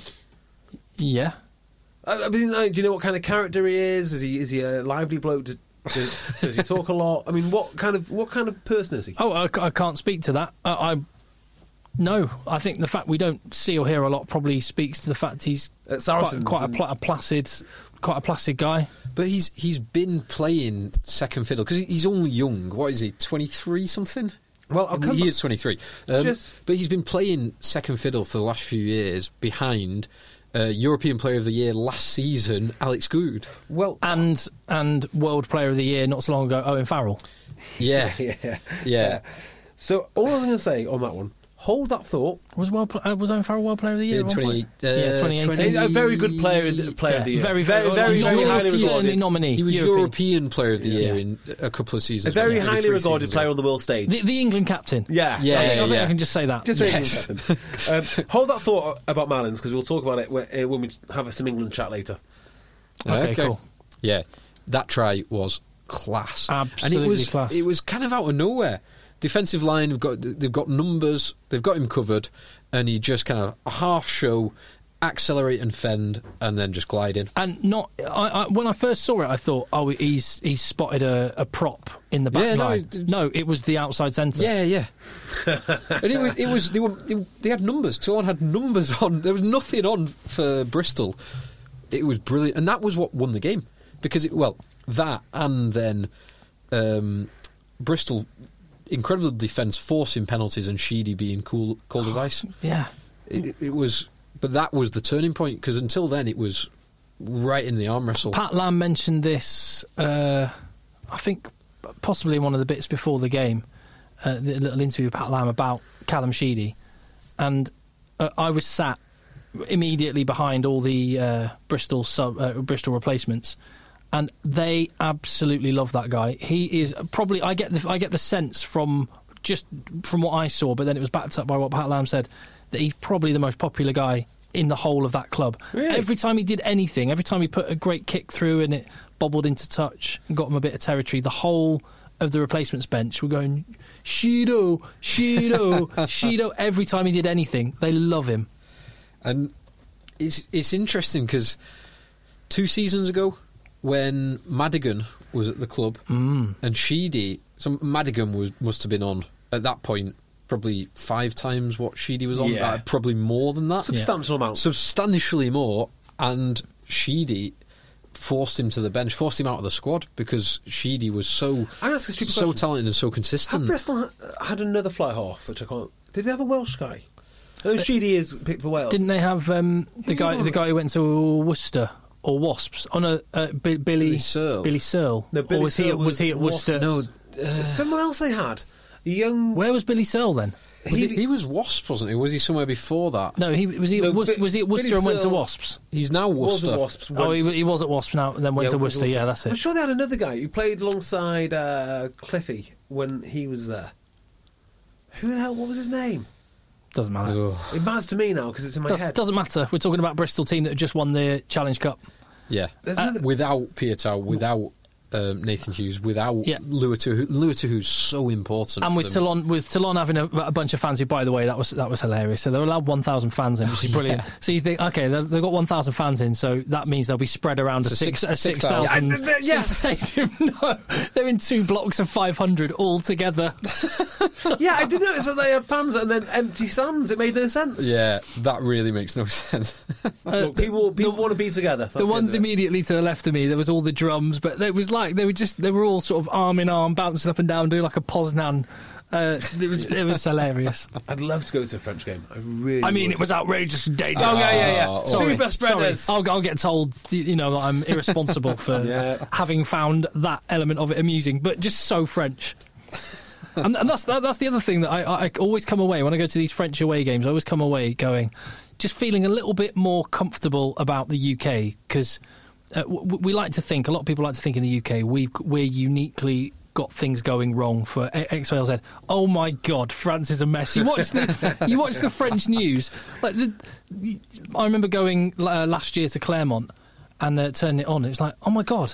And it wasn't just that the Gilets jaunes were still at it; it's that the Gilets jaunes were at it, and there were cars on fire all over France. And we- Wheels on Fire is one which I don't. I, I hope we don't repeat here. yeah. Well, Being a that's- car owner myself, this is exactly my point. We like to think we're uniquely awful in the UK, but it's an absolute shambles in France as well.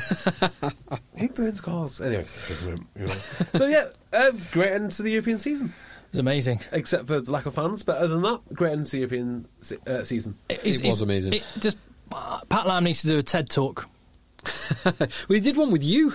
Well, if you want, you can do a TEDx talk. Do you, have you ever heard of TEDx? Oh, they're local ones. Can, can I just say, by the way, uh, how difficult it is to interview people with a mask on?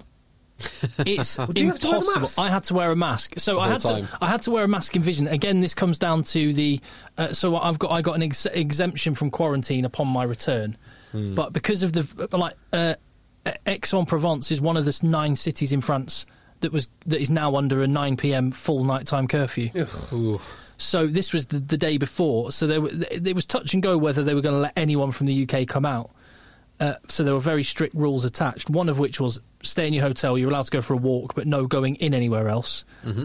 So, um, and the other one was you have to wear a mask at all times at the ground. So when I was on screen, the bit I did in Vision, you would have seen me wearing a mask, and the interviews I had to keep a mask on. But when Ridiculous. when there's all this noise going Yeah. on, and like lip reading is actually Yeah, a it's little bit really important. Yeah. Well, that's really important. I'd say. But but Yeah. more than that, w- when there's something in front of your face trying to make your point, you have to talk really loud just to actually be heard by the person that's just there. yeah, it's It's really hard. So my throat hurt at the end of all the interviews. But fortunately, fortunately, as you say, Pat Lamb talked for minutes on end Yeah. He He about, just answered about- the questions that he wanted to, to Yeah. answer. It doesn't really matter what you're saying to Pat Lam, does Yeah. it? He's going to tell you. Pat Lam, and then he can just say whatever he wants. Really, I- I'm, I'm going to let you in on one little secret. Yes, please. Just about why Pat Lamb is a, a very, very astute man, a very smart cookie. He always asks me, how's JB? "Is this yeah?" He'll- a- a- after he's checked on you guys, he always says, uh, "Is this live, Tim?"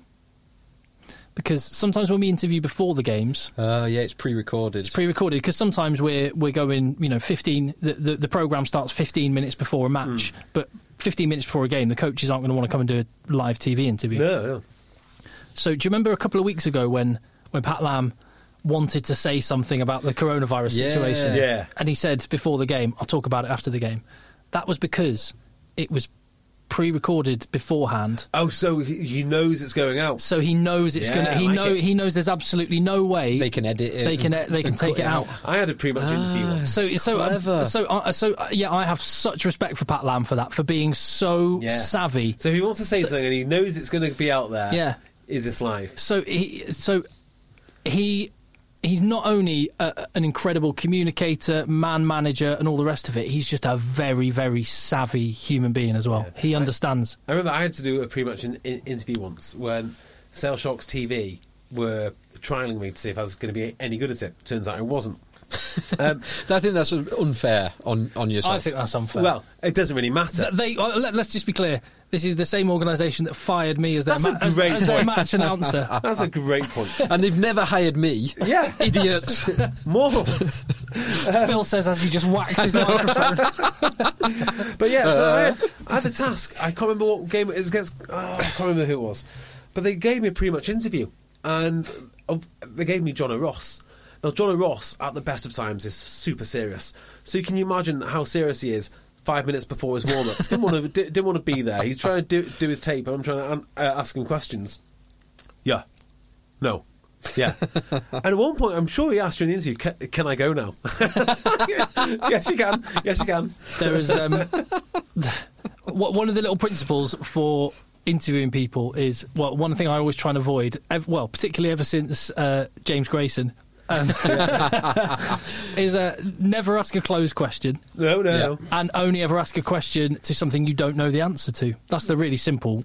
That's the really simple one because there's, there's a bunch of times where you, you, a common mistake that gets made is people ask questions that they kind of "Well, you know the answer to that. Well, uh, you know, the one like, how much does this mean to you after a standard league game? That is quite annoying. I mean, well, like, kind of average amount. It, an average amount.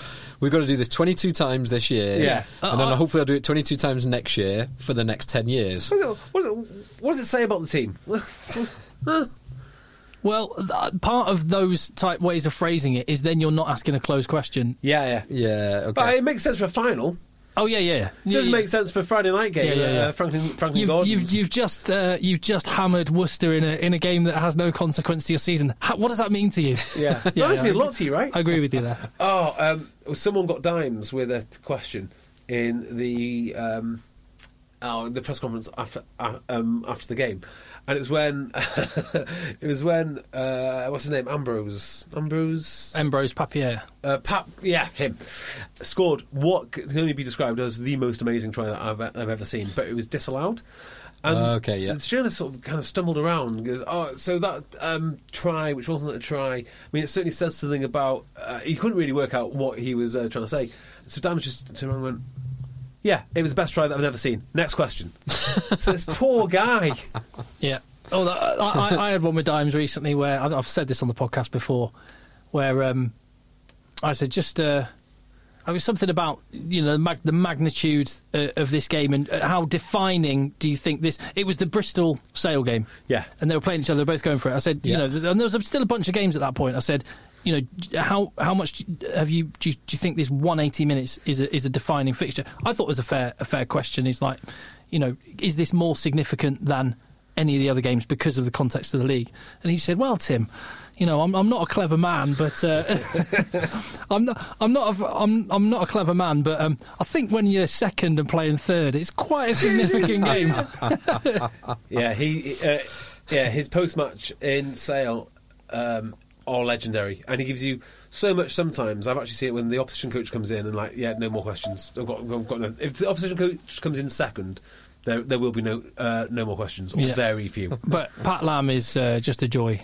Uh, I mean, no, Dimes is a joy to speak to, but in a very different way, Pat Lam is a joy to speak to. But so, someone TED TED Talk should sign him up as or Yeah, don't do. Yeah, that's what I say. Don't do TEDx because TEDx is the local one, right? And you don't actually need to be anyone to do it. So you, you get a lot of people like personal trainers and mind coaches going up doing TEDx talks, and they put on their bio TEDx TEDx speaker. Can you just look up Phil? Um, sorry, I'm treating you Yeah. like Jamie on the Joe Rogan Yeah. podcast. Rob podcast. look that up, Phil. Um, Pull up. Pull it up. Um, no, the um, the what what Pat Lam said, he said, there's a difference between joy and happiness. Is one of the things I really love that he said. He said, uh, joy is uh, happiness is things being great. Joy is knowing things are going to be really tough, but having a plan to come through it and doing it together. And and so basically, just in, I think what he was saying is leaning into the struggle of it and and that being re- actually really enjoying how hard and horrible it's going to be. Yeah, so the quote is. Uh, So he has. he- It's, it's not a Pat Lam original, is what I was trying to get to. Oh, well, so did, I, I'm actually on uh, Bristol 24 7 website. Oh, I mean, I've okay. got. I've got th- there- I mean, I can look up the. That's a What- difference. what is happening upstairs in your house? Uh, s- Oh, uh, furniture. Things. things. Difference between joy and happiness. I just thought it was really cool. Uh, the actual. Very different. There's point he was making. profound difference. So it might be a Pat Lam original. It, I, I mean, I've got websites that do give differentiate between the two, but I think it is a Pat Lam original. There you go. Wow. So he's not just he's not just swallowed a management textbook and regurgitated it. The Philosopher King. Yeah. Uh, well, I guess we should move on to England because this has been the end of the European season, and we've got some and we've got some international. Yeah, one thing we've been That's sent. what's up. One thing I got sent on Twitter, which I thought you might uh, appreciate. This is a this is a, a, a- a local BBC news report. Ooh, Oh, hold on. Sorry. Let me just uh, put this up. Cheers have been crowned. Oh, there we go. Wow, and Exeter Cheers have been crowned European champions. Exeter. Che- Did you hear that? It's very quiet, but uh, hopefully you can hear it again. Listen to this local BBC news report. Wow, and Exeter Cheers have been crowned European champions. Was that Exeter Exeter Chiefs? Yes! Ah, good, good, good. Wonderful. I am delighted. Finally, and to think that you, you, you particularly got, got some stick. Oh yeah, it's an old joke. No, no, it's a, it's a real thing though. It's All right, real then. things. So we are the England selectors, and now Eddie Jones has available to him all the teams except for Exeter and Wasps, And potentially Bristol, potentially Bristol. who are on standby. no, and Wa- Wasps are confident it's going to go ahead. Um, Good. I know another team that's confident. Uh, uh, Yeah, game's true. gonna Go ahead. That's very true. Um, but who? So who of Bristol and uh, Bristol and Bath. Bristol and Bath should will be called will be called up to the England squad, and then we can, as a second question, who of the Exeter Wasps team have, have earned it already?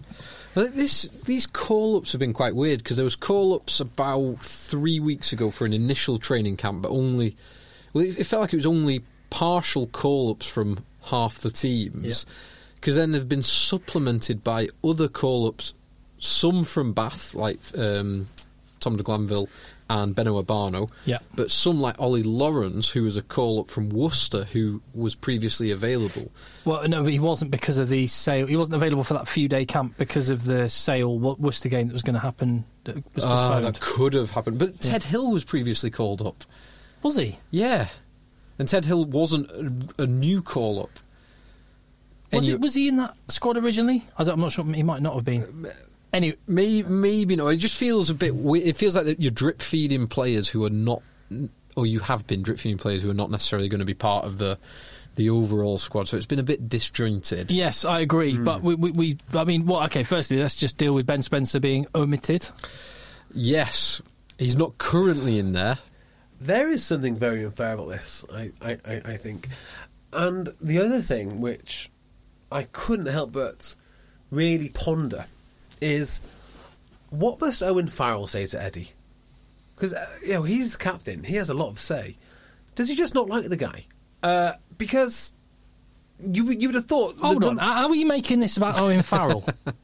Well, because Owen Farrell. Owen, what Owen Farrell has Oh. Well, no, stitched I up mean, his old Owen, teammate. Owen he's he- Farrell, okay, is obviously the captain, and he obviously has a say. And you'd have thought he'd be very comfortable playing with Ben Spencer. oh, uh, yeah, but uh, Do, do, do you not agree with that I, point? I, I agree with that point, but th- you, you seem to be suggesting that Owen Farrell has sabotaged his former teammate. Interesting. So yeah, I, I agree with the first point. I'm not sure about your Well, extrapolation beyond that so point. I was talking to a very good friend of mine who is very incredible, one of the most knowledgeable people in the country when it comes to uh, rugby. I, I won't name names because he wouldn't want he wouldn't want, want, want to be named. But one of the knocks on Ben Spencer in the Saracen squad is he was just not loud enough. And if that i- that was the case, if that's why the lads at Saracens didn't necessarily rate him as highly as others, um, that would obviously spill, spill over into England. And I wonder if that's still a factor now because you would have thought a guy with the amount of contact time with Owen Farrell, and they've won European Cups together, and they've won Premierships together, and he's playing out of his skin. He's a shoe in to play, Oh, surely. I, I, I I wouldn't disagree with that. I, I think you've maybe added malevolence where where maybe a, sim- I- no, there's a I think- simpler explanation. This is like that. What, what's what that? do you think? the Simpler. What, simpler what's what's the s- uh, that, that razor we talked about? That philosophical Yeah, principle. The Occam- uh, no, no, not Occam's. Ha- Hanlon's- razor, Hanlon's which is the- razor. the, mo- never attribute malice. Well, where I don't think it's malice. I mean, you can be a you can be a professional and have an opinion without being being malicious. And if that's Owen Farrell's opinion, that's Owen Farrell's opinion. okay, But yeah, I, I just I, I find it hard to get to make the leap that it's that Owen Farrell is. Uh, in look, on I'm this. not saying. Let me be very clear on this. I am not saying Owen Farrell has excluded Ben Spencer. Never have I said that. Never have I said that. I am saying though, um, it's a weird one because you would have thought a guy like that. As I said before, with the amount of contact time he's had with Owen Yeah. Farrell, the amount of co- co- you know, he must be very they must be very comfortable together. yeah. So what? um, I- I mean, my take on this is I would have selected him. I think he's he, he's Uh, me earned the too. call up. I, I would. So be- why didn't Owen Farrell No, select no, no, him? sorry. So- Why does Owen Farrell hate Ben Yeah, why does Spencer? he hate him then? I, but d- this, I would say, this is very, very much like, from probably from Eddie Jones's perspective, when everyone was saying Cipriani should get selected, and by or that, Don Armand. or Don. Ar- Well, I- by by that, the Don Armand one. Do you know about Don Ormond? Why is he? Why is he not liked so much in the next at the moment? Well, no, uh, well, no, I just think there is that he's he's not he's not not liked Old- at Exeter. Old He's- news. Is that what you're saying? No, no, no. What I'm saying about the Cipriani is Cipriani was playing out of his skin and was the third best, was in the top three fly halves in England. However, Eddie Jones only picked two fly halves. Don't know Tim. I don't know. I just think he, him, and Robson are the two best scrum halves.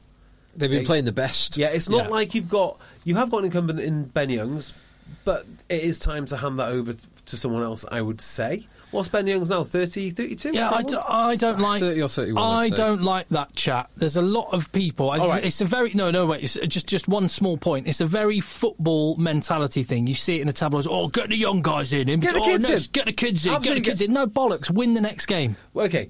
Well, if you talk about winning the next yeah. game, Oh, he's not. on that basis, I would select Ben Spencer. Ye- yes, But, I mean, but but saying oh he's 32, therefore cast him aside. all right. So he's let- just let- turned rubbish. 31. Yeah, let me last do month. it. Let me do it a different way.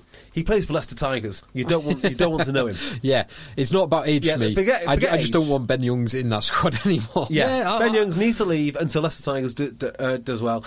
Uh, Only Ford gets a pass, and it's only a mild pass. Uh, In fact, no, maybe he doesn't. Um, Willie Hines, who's in the squad, Wood has in the squad. Yeah. has not played a huge amount of rugby. Yeah. this He ha- year. well, he hasn't played hardly. He- He, hasn't played on- hardly. He's played hardly any rugby. Yeah. On the age thing, he is in uh, six days' time about to turn 34. Yeah. Um, That, that, I, I, I still find. I mean, he is a good player, and we've said it before. Cracking player. We said it before. He he made and makes Danny Cipriani tick because he's he's such a consistent, 100%. um, quality player. But he's he's not in the best. He's not in the top two. He's not in the top three. He's probably not in the top four uh, scrum halves based on form for England in the last 12, 18 yeah. months. So let's just think about Danny Cipriani a second, because he's not in the squad, right? Um, not yet. No, yeah. Uh, like, there's lots of things to say about Danny Cipriani. We've, uh, we've said them all before, but effectively, the short, the short uh, story on that one is you want Danny Cipriani in, you've got to reinvent the team, and also the England captain might not be able to play. Okay, so Yes. there's a big, don't see any of those problems with Ben Spencer. So Nope. what is No, about no, Ben I agree. Spencer? And, and, and ra- rather than focusing on Ben Ben Youngs initially, Eddie obviously really likes him. His, his age is irrelevant to this conversation, but the Willie Hines selection baffles me. Age Um, is relevant to that one. It, it probably is to Willie Hines. I think it is. Well, Well, actually, no, it's, no, no. If he was the actually no, it's not relevant. If he was the best scrum half in the country, age would not be relevant. Yeah. he's he's not the best scrum half in the country. That's that's the that's the pertinent point. He's Ben not he's Spencer not top probably three. is, though. Ben Spencer or Dan Robson, There were- Those two, I mean, that'd be Yeah. electric. To show up to a stadium with those two. one and two. Yeah, and, Oh, and maybe they, they and they didn't and they know. fulfil the two types of scrum half in the way that Wigglesworth and Kerr did Yeah, when England had Wigglesworth and Kerr in the in, in the side uh, with yeah. Ben Youngs. No, I, Well, I which, do um, just, just- Which roles do you see them both in? Do you see Spencer's a more kicky one?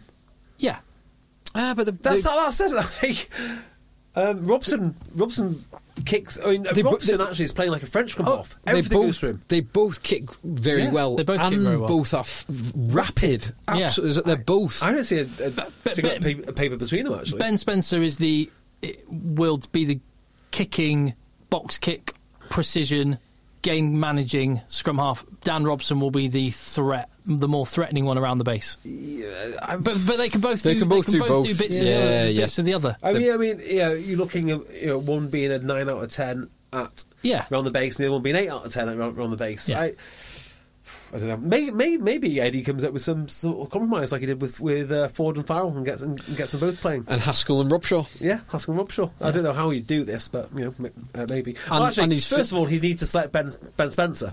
And he's managed to fit uh, Cruis, Itoji, and Laws into a team. Exactly, exactly. Yeah. So and on, and on that, other players that you would hope would come into the squad, Johnny Hill, definitely, Cowan Dickey, hundred percent. He- definitely. Yeah, Johnny Hill can fill a void left by, well, both Laws and Cruis, And who are Cruz, yeah, both yeah, yeah, yeah, totally. Uh, unavailable. Um, Who else? I do, do like so. Ollie Lawrence obviously got called up midweek. I do like Ollie Lawrence. I think I think he's only young and he, he doesn't play. He's not played an enormous amount for Worcester. But every time I see him, whether he's starting or off the bench, he's just a smart player. I- the lines he yeah. runs with the power and pace that he's got. he needs to fill the Tuolangi role with someone. I wasn't necessarily expecting him to do that with a player in Tuolangi's position. I thought he might go for like a, a, a Thock and a singer. yeah. And, uh, Albeit he's only played one game Yeah. back And also, from a serious he's not knee. played well. Well, he's only He's played won one game. One game. No, well, hang on. He played. What was He came off the bench. I and he yeah, he started played one, I- one, I- full one game. start. Yeah. I feel I've seen him twice. Once off the bench. Yeah, once off the Yeah. bench and one start. He he's at one reminded me start. of someone today, actually. Who do you remind me of? I was watching. What the hell was I watching? A winger, but lots of Cora Betty. That's what, that's who I was watching. I was watching Cora Betty play, and I thought that guy is awesome. So, so Corabetti got a horrendous write up this weekend. Oh my word! I'm not surprised. Like he was, like he was awful. He was awful. So I, I only saw the highlights, which I saw his try, which he took fine. I, I saw his missed try as well. He ran with no one around him, with the ball in his hands, and inexplicably left the ball behind him. I don't know because the camera angle. I literally don't know how he did it. But I he got, don't, he got picked up by the guy behind it. Looked like the most creative new way of passing a ball. I mean, yes, perhaps. Um, he dives in to finish a try. He gets held up, and That I- was a remarkable. Uh, Moonga. Yeah, I'd credit the defender. well, So I don't know. Moonga hits him as hard as he can, but Corabetti's motoring. It Yeah. was Linnett Brown But who give you- comes in. Yeah, Corabessi is motoring and he just sort of tries to torpedo in as hard as he can. It, it Yeah. was amazing defence, to be fair. But, he, is paid to should have. finish. Yeah, yeah. Like that's what he you do. should have. You you would back you would back any wing any world class winger Yeah. in the world, any international winger in the world to score that ninety nine times. He out of knocked on 100. at least one other time. And I Uh, just- so anyway, the reason I thought of uh, I was thinking, literally thinking of Joe Cocknasinger's return to fitness, which has just been you know disaster after disaster. I mean, if you watch him play, he's just not a consistent well, player. I don't think you can judge someone on 100 minutes of rugby after a very, very long layoff. Can I just have? you can. It's literally what I've just- Well, You have, can. Have you, have you seen uh, the South Africa? It wouldn't be fair. Yeah, I was going to say it would But be I fair, can do but it. you can you can do it. You can, you can have your opinion. By that token, Teddy Irabiren is one of the worst scrum halves in the world. Worst, one, If you worst wanna one judge to him- ever play the game. to ever I'd play say. the game, yeah. he had a tough old day, didn't he? Um, did you see South Africa's pulling out of the Rugby Championship and, and their Yeah. reasoning behind it? no, I didn't see the Just- reasoning. What did they say? There was a few things. One, which was they didn't believe they could um, safely get their players there, Uh, okay, fine. which is a logistics point. I'm, I'm sure. I'm sure if they what were they doing, paid. sw- uh, what were they doing? Like uh, swimming? I mean, what was what was what was the danger part? uh, traveling from um, well Europe and Japan and South Africa to get to New Zealand. Oh, I see. They're not all in one logis- central location. They're not are in they? one central location. That is so it's. sort of fair. Well, But the other side of it was to to your point and more like to your point, Tim, on the the eighty or hundred minutes of rugby that Joe fucking singer's played. Um, so Razzie has said uh, to play at that level, you need four hundred minutes of rugby to be game ready, to Mm. be match sharp, and the South African team are not going to get that 400 minutes of rugby ahead of uh, the Rugby Championship. Yeah. Now, interestingly, neither are the Pumas. Neither are Argentina, who are going in to play uh, New Zealand twice and Australia twice, which could be, considering they probably won't have many stars from Europe, it could be an absolute bloodbath. Yeah, it's not good, is it? And as COVID makes the world uh, larger, I guess, and Yeah. more remote, and certainly more insular, I think this is, this, this is going to continue to happen because South Africa have gone from being able to play whoever they want, whenever they want, to actually really struggling with international travel, struggling for games. Actually, they've had to play themselves. Yeah, Yeah. well, I, I think there's Razzie's probably correct He's on that point, but absolutely actually well, he is correct, but I don't believe that's the reason why. Well, at I, all. I Ooh, what think do you think, Tim? I think there is another Well, it's- reason it's behind cash. this, It's which is cash, yeah, cold hard cash. which is they want to. if there was millions of pounds on the line, Razzie would go. Well, you know, ideally, I'd have more games. Like, about but, you 80 know, minutes is what you But need. but, but, but, but, but for the bride pride of wearing the shirt, it's our duty to go and uh, represent. So, so I, I think while the reasons that they gave were X, there is an ulterior motive of Y, Oh, which is they want to try and force their way into the Six Nations, which would be a bigger cash cow. Wait a second, let me just do the calculations on this now. Are you telling me they're turning down TV money because it's too expensive to play? No, I'm saying TV. I'm saying there's a whale that they want to, that rather than Yeah. going and fishing for Minnows. some nice sam- salmon, uh, they want to go and harpoon a whale that is the Six Nations. So why on earth would they, we let them in Six Nations if they're not going to get their 400 minutes? Why would they? Why can we? not not because this year's Six Nations. If the, if they are no longer tied for for eternity from this point to Sanzar and the Rugby Championship, they can negotiate their way into the Six I need to Nations. apologise to you. I have misunderstood this um, story completely now, which is I thought you were referring to the. Autumn, The rugby. autumn in- the autumn- no, no, no, no, no, no, This no, no, is I'm with you. this is a Yes. long game. I'm, I'm saying Razzie Yes. may well. I I, don't- I, don't believe for a second Razzie Erasmus is lying in what he says is that 400 minutes is ideally what you need to play top level rugby. Yep. But I don't believe. No, I'm- I don't I- believe that's got anything to do with the reason why they're not playing I these can games. get on board with this, Yeah. which is it is it's a long slog. I mean, the the rugby championship was maybe a little bit ill conceived in the what early two thousands when it first launched. Tri Nations, Tri Nations, and it's which all- is back to Tri But Nations. in my opinion, so would a six. Ill-conceived would be a word you'd describe a Six Nations with South Africa in it. oh 100 percent. They can't come. so simple, simple as that. But they're going to. It's going to happen, mate. it could do. Uh, we- We might be putting two and two together here and coming up with ten. no, it's happening. I, I Do you reckon? Yeah, I do. I, I, And I think, think- that I is- think it's- I I think think it's that's what the happens. real- It's I a think that's the disgrace. well no I, so I don't think it's a done deal that they will come into the Six Nations I think that is the South African motive Yeah. to try and get the bigger cash cow which would be Time the Six- zones, Six more Nations. cash. Do you know if Yeah. they were small, they would just sit there and go right. Let's work out how many of our players are really good ones. I've got some sort of Namibian heritage. And then we'll work out if we can get a Zimbabwe team out. And then we'll work out a few more things. And eventually we'll be able to actually have a local tournament, which doesn't take you eight hours to fly. It's not not getting you Europe cash though, is it? Yeah. Especially with the strength of the rand, uh, well, the weakness of the rand. Yeah, you yeah. can you but can you can't you can't rely on just playing Six Nations rugby. You know, you, you've got to do something else. You know, when we're doing our summer tours or we're doing uh, our uh, our autumn stuff, they've got to have something else. to do. They can't well, just- they, they'd still do the summer tours because Yeah. they would host They would host. teams in summer which would be a big cash cow driver who, for them. like, Well, Austra- Australia. Australia. New Zealand, and also Argentina, Australia, and New Zealand. There's only Australia and New Zealand. They've got to tour across- Japan, Argentina. They've got a tour all over the um, all over the northern hemisphere. And actually, if I was in New Zealand or Australia, I'd be pretty annoyed at South Africa. I'm not entirely sure I'm going to go- going to South No, Africa. see I don't think they would I think you, the whole of the rest of their calendar would just stay the same as in they would accept s- another team from either Europe Argentina or Japan for the summer and they would still travel to Europe in But have I the not autumn misunderstood That internationals South Africa is the is the main TV market for the championship. No, Uh, well y- That, that's so I- kind of what I thought. yeah I think it, it's certainly the biggest So- it's certainly the biggest population Australia's pr- possibly a bigger economy I don't know but it's, it's, but it's by far the biggest population 55 million people Yeah, it's an enormous country. And I don't think that. I, I mean, I certainly wouldn't be happy if I was New Zealand, New Zealand or Australia. I'm not, I'm not sure. I'd no be- no their TV deal would be significantly lower Yeah, so- But they, they don't need to. They in the scenario I've just described, they don't need to have uh, Australia or New Zealand touring them. uh, So they'd have because- Six Nations. If you, if the calendar stayed the same, Yeah, they'd so- have Six Nations in spring. Yep. They would h- accept one of the big European teams, or possibly Japan and Ah, Argentina, in the summer tour, and they would still travel back to Europe for the autumn internationals. thing is, though, we don't do that with Six Nations teams.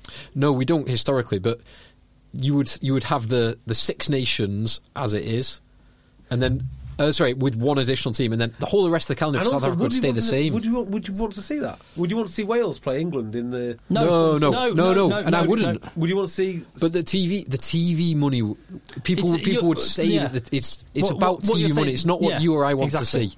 It's about you've got 55 million people in uh, South Africa, you've got 20 something million people in Australia, and 5 million in New Zealand, compared to 55 million in England, 5 million in Wales, 7 million in Ireland, 50 odd million or 60 million in France, 50 odd million in Italy. It's those it's those bigger markets with bigger GDP, bigger populations that that's what they're trying to attract. yeah, I just I'm It's not you and me. Yeah, I completely, I completely get get, get, get that. But still, economically, I don't. I think they're going to burn their bridges with Australia and New Zealand big time. E- economically, I don't one, think- I don't one think- season of Six Nations would, would earn them probably five years of Where do- rugby I'm not even championship. sure where, where, where we fit them in. in the calendar. Well, who knows? No, but if you talk it, but you said economically they might burn their bridges. Economically, that doesn't matter. oh, it, yeah. will, it will do long term. I'm, I'm, I'm, I'm sure of that. I mean, you It's like, well, can't. time zones alone. Yeah, the, the, Time the- zones alone, people the time don't- zone thing makes more sense actually. The time Yeah. zone. I mean, I, I- I'm not trying to say I'm for it. I'm I'm dead against it because I'm thinking of I'm not thinking of the cash. But Okay, if, if I was, let me ask you a different if I question. was a, if I was part of um, uh, what's what's the co- venture capital company that have CVC. If I was part of CVC, or if I was part, or, or if I was looking at the balance sheet of a Six Nations uh, union right now, I might be going, yeah, I want a bit of that, but. That's All right. that's not Let's factoring into my just, thoughts um, at all. let me just ask a question. Just, just delete from your mind everything that you know about the fixtures as they are. Yeah. South Africa, who would they be most likely to play in an annual tournament? Just you can start from scratch. Who does it make most sense for them to play in an annual tournament?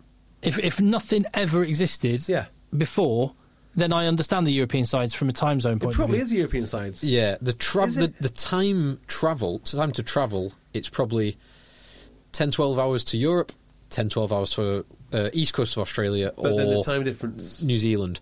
But Europe is no time difference or 1 hour time difference depending where in Europe you are, and the others are 9 10 hours time difference. So it makes more sense the the flight time is the same, but the geographical time zone Yeah, uh, you know, I do think Europe that- makes more sense from that yeah. point of view. There is, I think, there is a lesson here for maybe world rugby, uh, but rugby maybe more broadly, which is you need clusters of nations next next to each other, which can play each other. So what you're saying is, if we um, put a load of explosives on the northern South African border, go on. and then float, so blow it up and float it, and we relocate it somewhere west of Ireland. No, that's that's more. I- wrong. I- I think- that's absolutely stupid. I think the explosives- You- I- you- I think you it'd be- put it'd the be more explosives logistic- down Argentina, and then you'd meet them in the middle. Oh, that's an that's what interesting you point. do. But like, like Austra- well, Australia's massive. New Zealand's small. For a start, just like get some tugboats and pull New Zealand to Australia. Exactly. Just, There you but, go. You know, I, you know, if you think about well, South Africa, there there are lots of countries around South Africa. South Africa actually does act like a sink and pulls in everything around it. You know, all all you know, all the players from who are Zimbabwe qualified will not play for Zimbabwe. I mean, there are other reasons as well.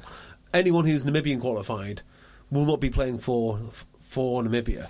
You know, there is a lesson here that you do need a local tournament as well as your big internationals. And actually, them just Well, going Af- over to- Africa has a tier two tournament. w- Just Yeah. just, just doesn't doesn't if you think include about- South If you Africa. think about Six Nations, Six Nations, I mean, they are stealing players off each other to a certain degree, but because they've have got that regional tournament, it develops rugby as yeah, such. Hmm. and that's and that's been cultivated over 150 years. Yeah, whereas South Africa acts as like this, this massive sink, and all the talent drains in South Africa. and rugby was embedded within schools, workplaces, uh, and all of these things, which it just doesn't doesn't just happen. So let, you're Tell you right. what- so you're right, but that would take hun- that would take 50 years. And I it, and, it, bet and it would need to, and it would more than that 50 60 70 years and it would need to start by somehow making workplaces, schools, and rugby a- Well, a, cultural from what I phenomenon understand, from the grassroots level. Zimbabwe could probably get a semi-competitive team tomorrow, just with the people, you know, ex- Yeah. Exeter Chiefs. Yeah.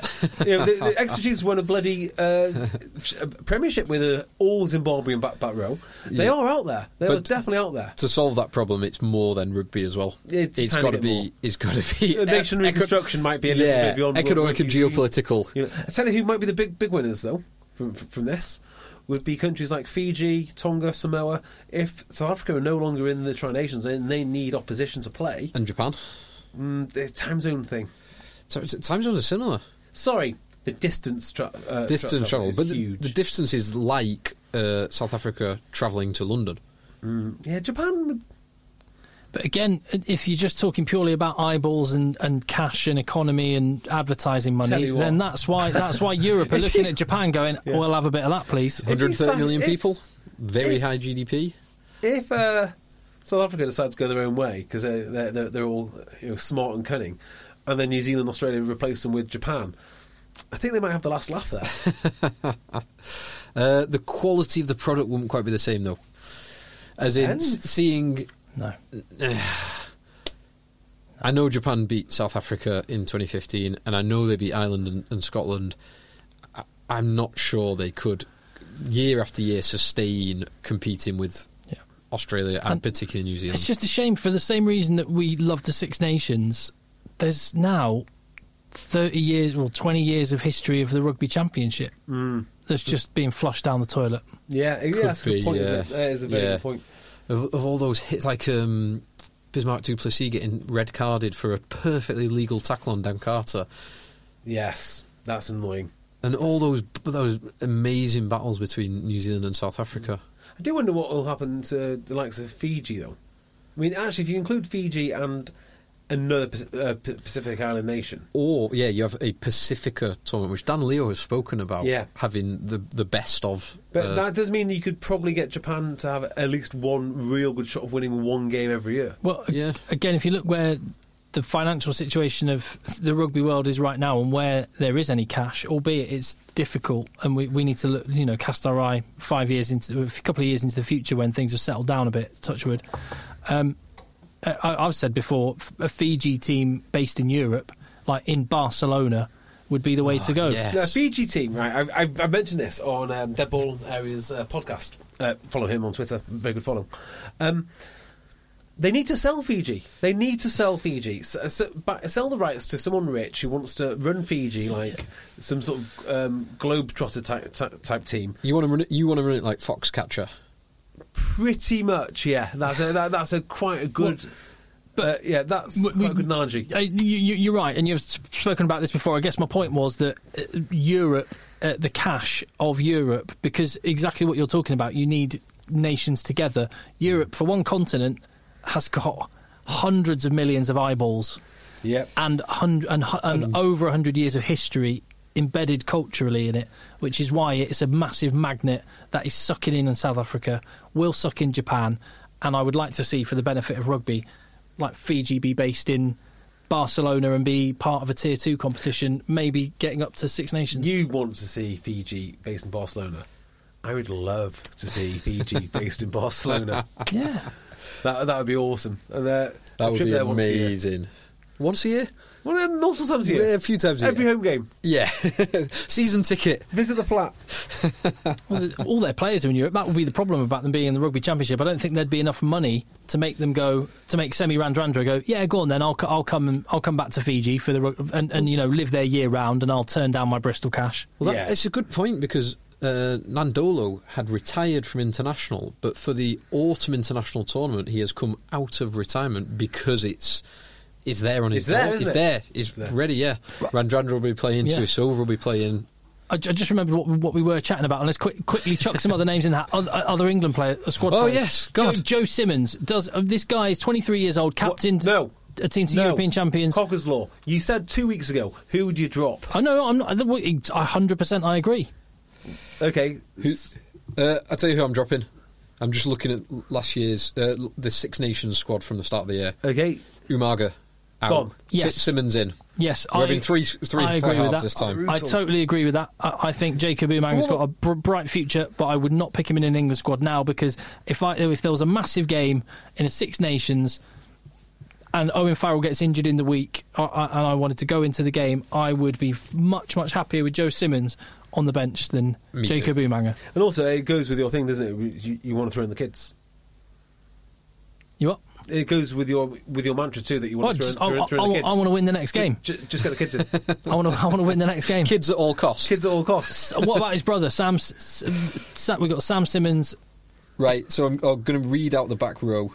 Have you, have you seen the shape Mark Wilson's in? By the way, Oh, he's Oh, my goodness. Because he's not had a game. oh, he's He's incredible. not played since March. Well, when he, and he did he's just sail, been he was training. he was like a shredded chimpanzee, not normal chimpanzee, like shredded by chimpanzee standards. like a Belgian blue, but higher muscle Yeah, definition. he looked like he could rip off your arms. Oh, I want to. He's, he's Is it looks wrong? Is it wrong to unbelievable. say just from the shots I've seen of England training a- and his arms and him on the bike and stuff, little videos? I really want to see him with his top off.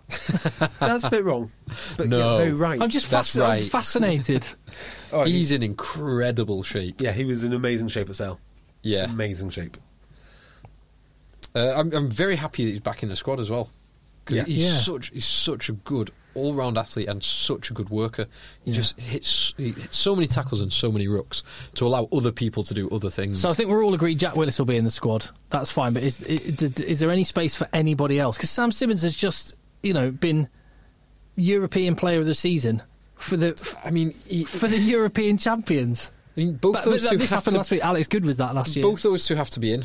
Um, Tom Curry has to be in. Underhill has to be in, in my mind. Mm. Billy Vanapola has to be in. Um, Does Billy have to be in? yeah. yeah. Mm. And probably Ben Earl has to be in. More so, he it, like, Billy Vanapola more so has to be in now that Manu is out. Yeah. I don't know. So, th- so in the Too many pre- guys that need to that have to be in there. in the previous, um, there was only five in the previous Six Nations, and there were six locks. Weirdly, um, so we can we can sacrifice one of the locks. Well, Cruis is no longer available, and Laws is no longer available, so two of the locks have gone. So we can have seven back rows. So that was six. Who else do you add to that? Do you add Don Brandt? Do you add Ludlam? Do you add Ted Hill? No, Uh, Do you add another Curry? Ludlam is missing through COVID, is- is it? Isn't he? no, he'll be fine. He'll in be time. fine. Yeah, Yeah, yeah, he's so he'll be back. isolating. But Uh, do you want? Hang on. so we've got six. Just go through them again. Willis, um, Earl, Underhill, Curry, Vunapola, Simmons. and S- Simmons. So all of them have I- to I- be in, in my mind. I go Don Brandt as well. I think I'm with Tim on this with Don Brandt because uh, they're all a bit samey. Apart you know, from Billy, Billy except for stands Billy. out. All the rest of them are basically one A, one B, one C, one D, one E. They're, um, So good. They're so good. I don't know where you. I don't even know what to do with them. um, and the, the the thing is as well, the guy who's probably not playing his best rugby at the moment is going to be Underhill, but he does play his absolute best rugby in an international shirt. He has to be in. Has he, to be. He's we, if if anyone's a big big game animal, test match animal, It's he's, him, isn't he's it? had He's proved it time and yeah, again. time Well, uh, and time As again. is Curry though. yeah, So Willis off the bench. Well, so the four guys that were that were involved in the England's 23 in the World Cup final are all in, which is Wilson and Cunderhill and Billy, and then and then I think yeah, I think Willis, Earl, Don Brandt. oh yeah, Is, Wilson's not even in my team. was Wilson not in? No, That's- he that's wasn't. eight. That's eight. Then if we have Don Oh. Brandt, Oh, maybe Simmons. Maybe there is no space for Simmons. oh, but Sim- Simmons European player. of the European year. player of the year. I think Simmons, Simmons or Earl. It's up to you. I probably would go Simmons ahead of Earl. Fine. I, I don't think they, they do much difference. I They- they probably both- would, They can both yeah. play across the, across the back row, slightly smaller, slightly faster. Yeah, Which one do you want? Oh man! I'm glad I'm not making that decision. On this one, you can't complain about selection for Eddie because whoever he picks, fair enough. yeah. Um, just on the have I got it up somewhere? Yeah, on the European Player of the Year. So seven of the last eight European Players of the Year have been English. Can you tell me who was not the, the one non-English player of the last Mm, I, I- okay. last seven? The one non, uh, Johnny Sexton, Nope. N- No, it's someone like he Teddy. won World Player of the Year. No, European Oh, Player European of the I Year. think Player of the it's Year, I Someone see. like Teddy Thomas. Uh, No. uh, It, it's, it's a Frenchman though. No, hold on, hold on, hold on. Will Uh, it be? Will it be Back at no. Jordan Lama? Nope. No, he was a young. No. So it- No, two, you- two oh no, that was the that was he was the young world player of the year. Um, Um, Who's not- Was it? How from which year? I'll tell you the year. No. The, the, year of the la- so seven of the last eight have no, been I- English. No, I Yeah. want- I want to go on have a crack at this. Seven of the last eight have been English. Yeah, Will uh, the year might help a little bit. Go on. The year is 2018. okay, Rob Carney. No, No, but Carney uh, did, DuPont. Carney did win it in No, 2012. No, no, no, no, no, not DuPont. Henshaw. Nope. No, Back at Uh, Tower? No. Uh, J- uh, James Ryan. No, So you're Tyke think, Furlong, so who won it in 2012? Uh, 2018. Leinster. They did. Tyke Furlong. It's not an Irishman. Ah, ah, James Lowe. No. Issa Nasewa. Issa Nasewa. No. No. But Ah. you're you're closer. That's probably the closest anyone's been. Um, James. No. Maybe uh, maybe Vakatawa, somewhere between Nasewa and Vakatawa, uh, the, the close, uh, about as close as you can get. Huh? Bundyaki. No. No. No. How? How is this a thing? So who did they beat? Who did Leinster beat in the final? They beat. They beat uh, Racing. They beat Racing. So who from Racing would have links to Nasewa and Vakatawa? Oh, um, Jesus, the second rower, The Nakarawa. Nakarawa. Leone Oh my Nakarawa. goodness. I knew it was something to do with France. Leone Nakarawa. There you go. You can have that as a question for the Zoom quizzes, which might be coming back soon. Uh, Not for me, they won't be. And another one from this. So three of the those English, three of the last seven English um, winners of the European Player of the Year. That's an amazing thing. It, so three of them, so many of the English. three of players. them did not play for English clubs when they won it. Who was it? this is Uh, this is easier. Stefan, Stefan, uh, Johnny. Abendinen? Johnny, and Benders. Yeah, very good. Easy. Much easier. Easy. Much easier. Easier than naming all the French squad, all the Irish squad, and most of the Racing squad. Yeah, well, I think we easier. named pretty much the whole Leinster team before we actually got to someone on the opposite side. Leinster, yes, yes, not Irish, okay. Cheers for that, thanks. Um, right, shall we leave it there and do uh, pre- a Premiership preview pod later on in the Yes, we'll do a midweek domestic pod when we know that Wasps are definitely playing in this game. Uh, Yeah. so hit subscribe in that feed. Um, yeah. Uh, we'll be here every week through the off season, which is about three Oh, weeks I've got anyway. to talk about something. Yeah. I, don't, I don't- I don't have to talk about something, but I have to mention something.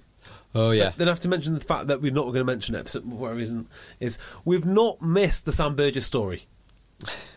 Um, we've just decided not to talk about it because we ran out of time last week. Nothing else happened with it this week, and now it feels like it might not be as monumental as we originally thought. Which is what I said when we were debating how prominent we should make it on the podcast. Uh, Well, I Is- was in it's- front- there's, there's a lot of allegedly Well, in the story. Let's I- wait and see a bit of substance. I, I think it's far more substantive than you think, Tim. But no, no, I don't think it's not necessarily substantive. I just would prefer to wait until it is substantive before talking about it. But I think we should wait till the end of the investigation because there is actually investigations now. So Yeah. that, we've not missed the Sam Burgess story. We've not Uh, missed the, Aus- the Australians. uh, the alle- very- the allegations are wild as well. Yeah. it is. The whole story is wild. Nuts. and if I, even a quarter of it is true, I hope we don't see him in rugby again. you know what? Yeah, But w- we will let the law run its course. There's plenty of time in the off season, and plus he's, he's not a rugby. he's not a rug- two, weeks, two weeks, Tim. There's two weeks in, in our fortnight off season, but he's not a rugby union player anymore as well. but all roads leads to Burgess. e-, everything All- leads Everything to leads back Burgess. to Burgess. Yeah. Uh, what- I one mean, thing- what- he even set the agenda in rugby union the other the other week, the other month, talking about his old his old boss Mike Ford. He is still an enormously, enormously uh, influential guy And- in all of rugby. and let you know, let's go back to a conversation earlier on this po- uh, in this podcast. Everything went wrong for 12s in rugby union when Sam Burgess left rugby union. Exactly. Exactly. Well, when he arrived at rugby in, in rugby union, it also went wrong for 12s. Yeah. Brad Barrett got moved to 13. Kyle Eastman's never played again.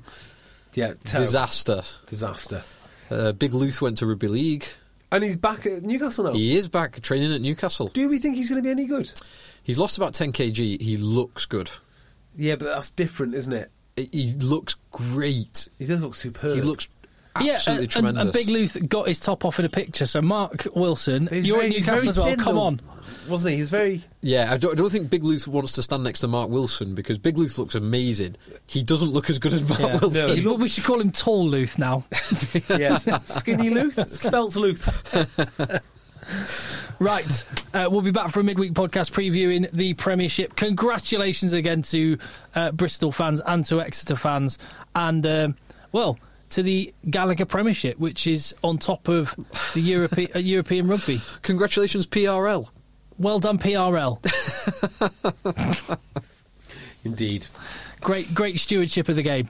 Uh, let the boys play. No boys play. Hey, it's Danny Pellegrino from Everything Iconic. Ready to upgrade your style game without blowing your budget? Check out Quince. They've got all the good stuff, shirts and polos, activewear and fine leather goods, all at 50 to 80% less than other high-end brands. And the best part? They're all about safe, ethical and responsible manufacturing. Get that luxury vibe without the luxury price tag. Hit up quince.com slash upgrade for free shipping and 365 day returns on your next order. That's quince.com slash upgrade. Even when we're on a budget, we still deserve nice things. Quince is a place to scoop up stunning high-end goods for 50 to 80% less than similar brands. They have buttery soft cashmere sweaters starting at $50, luxurious Italian leather bags, and so much more. Plus, Quince only works with factories that use safe, ethical, and responsible manufacturing. Get the high-end goods you'll love without the high price tag with Quince. Go to quince.com slash style for free shipping and 365-day returns.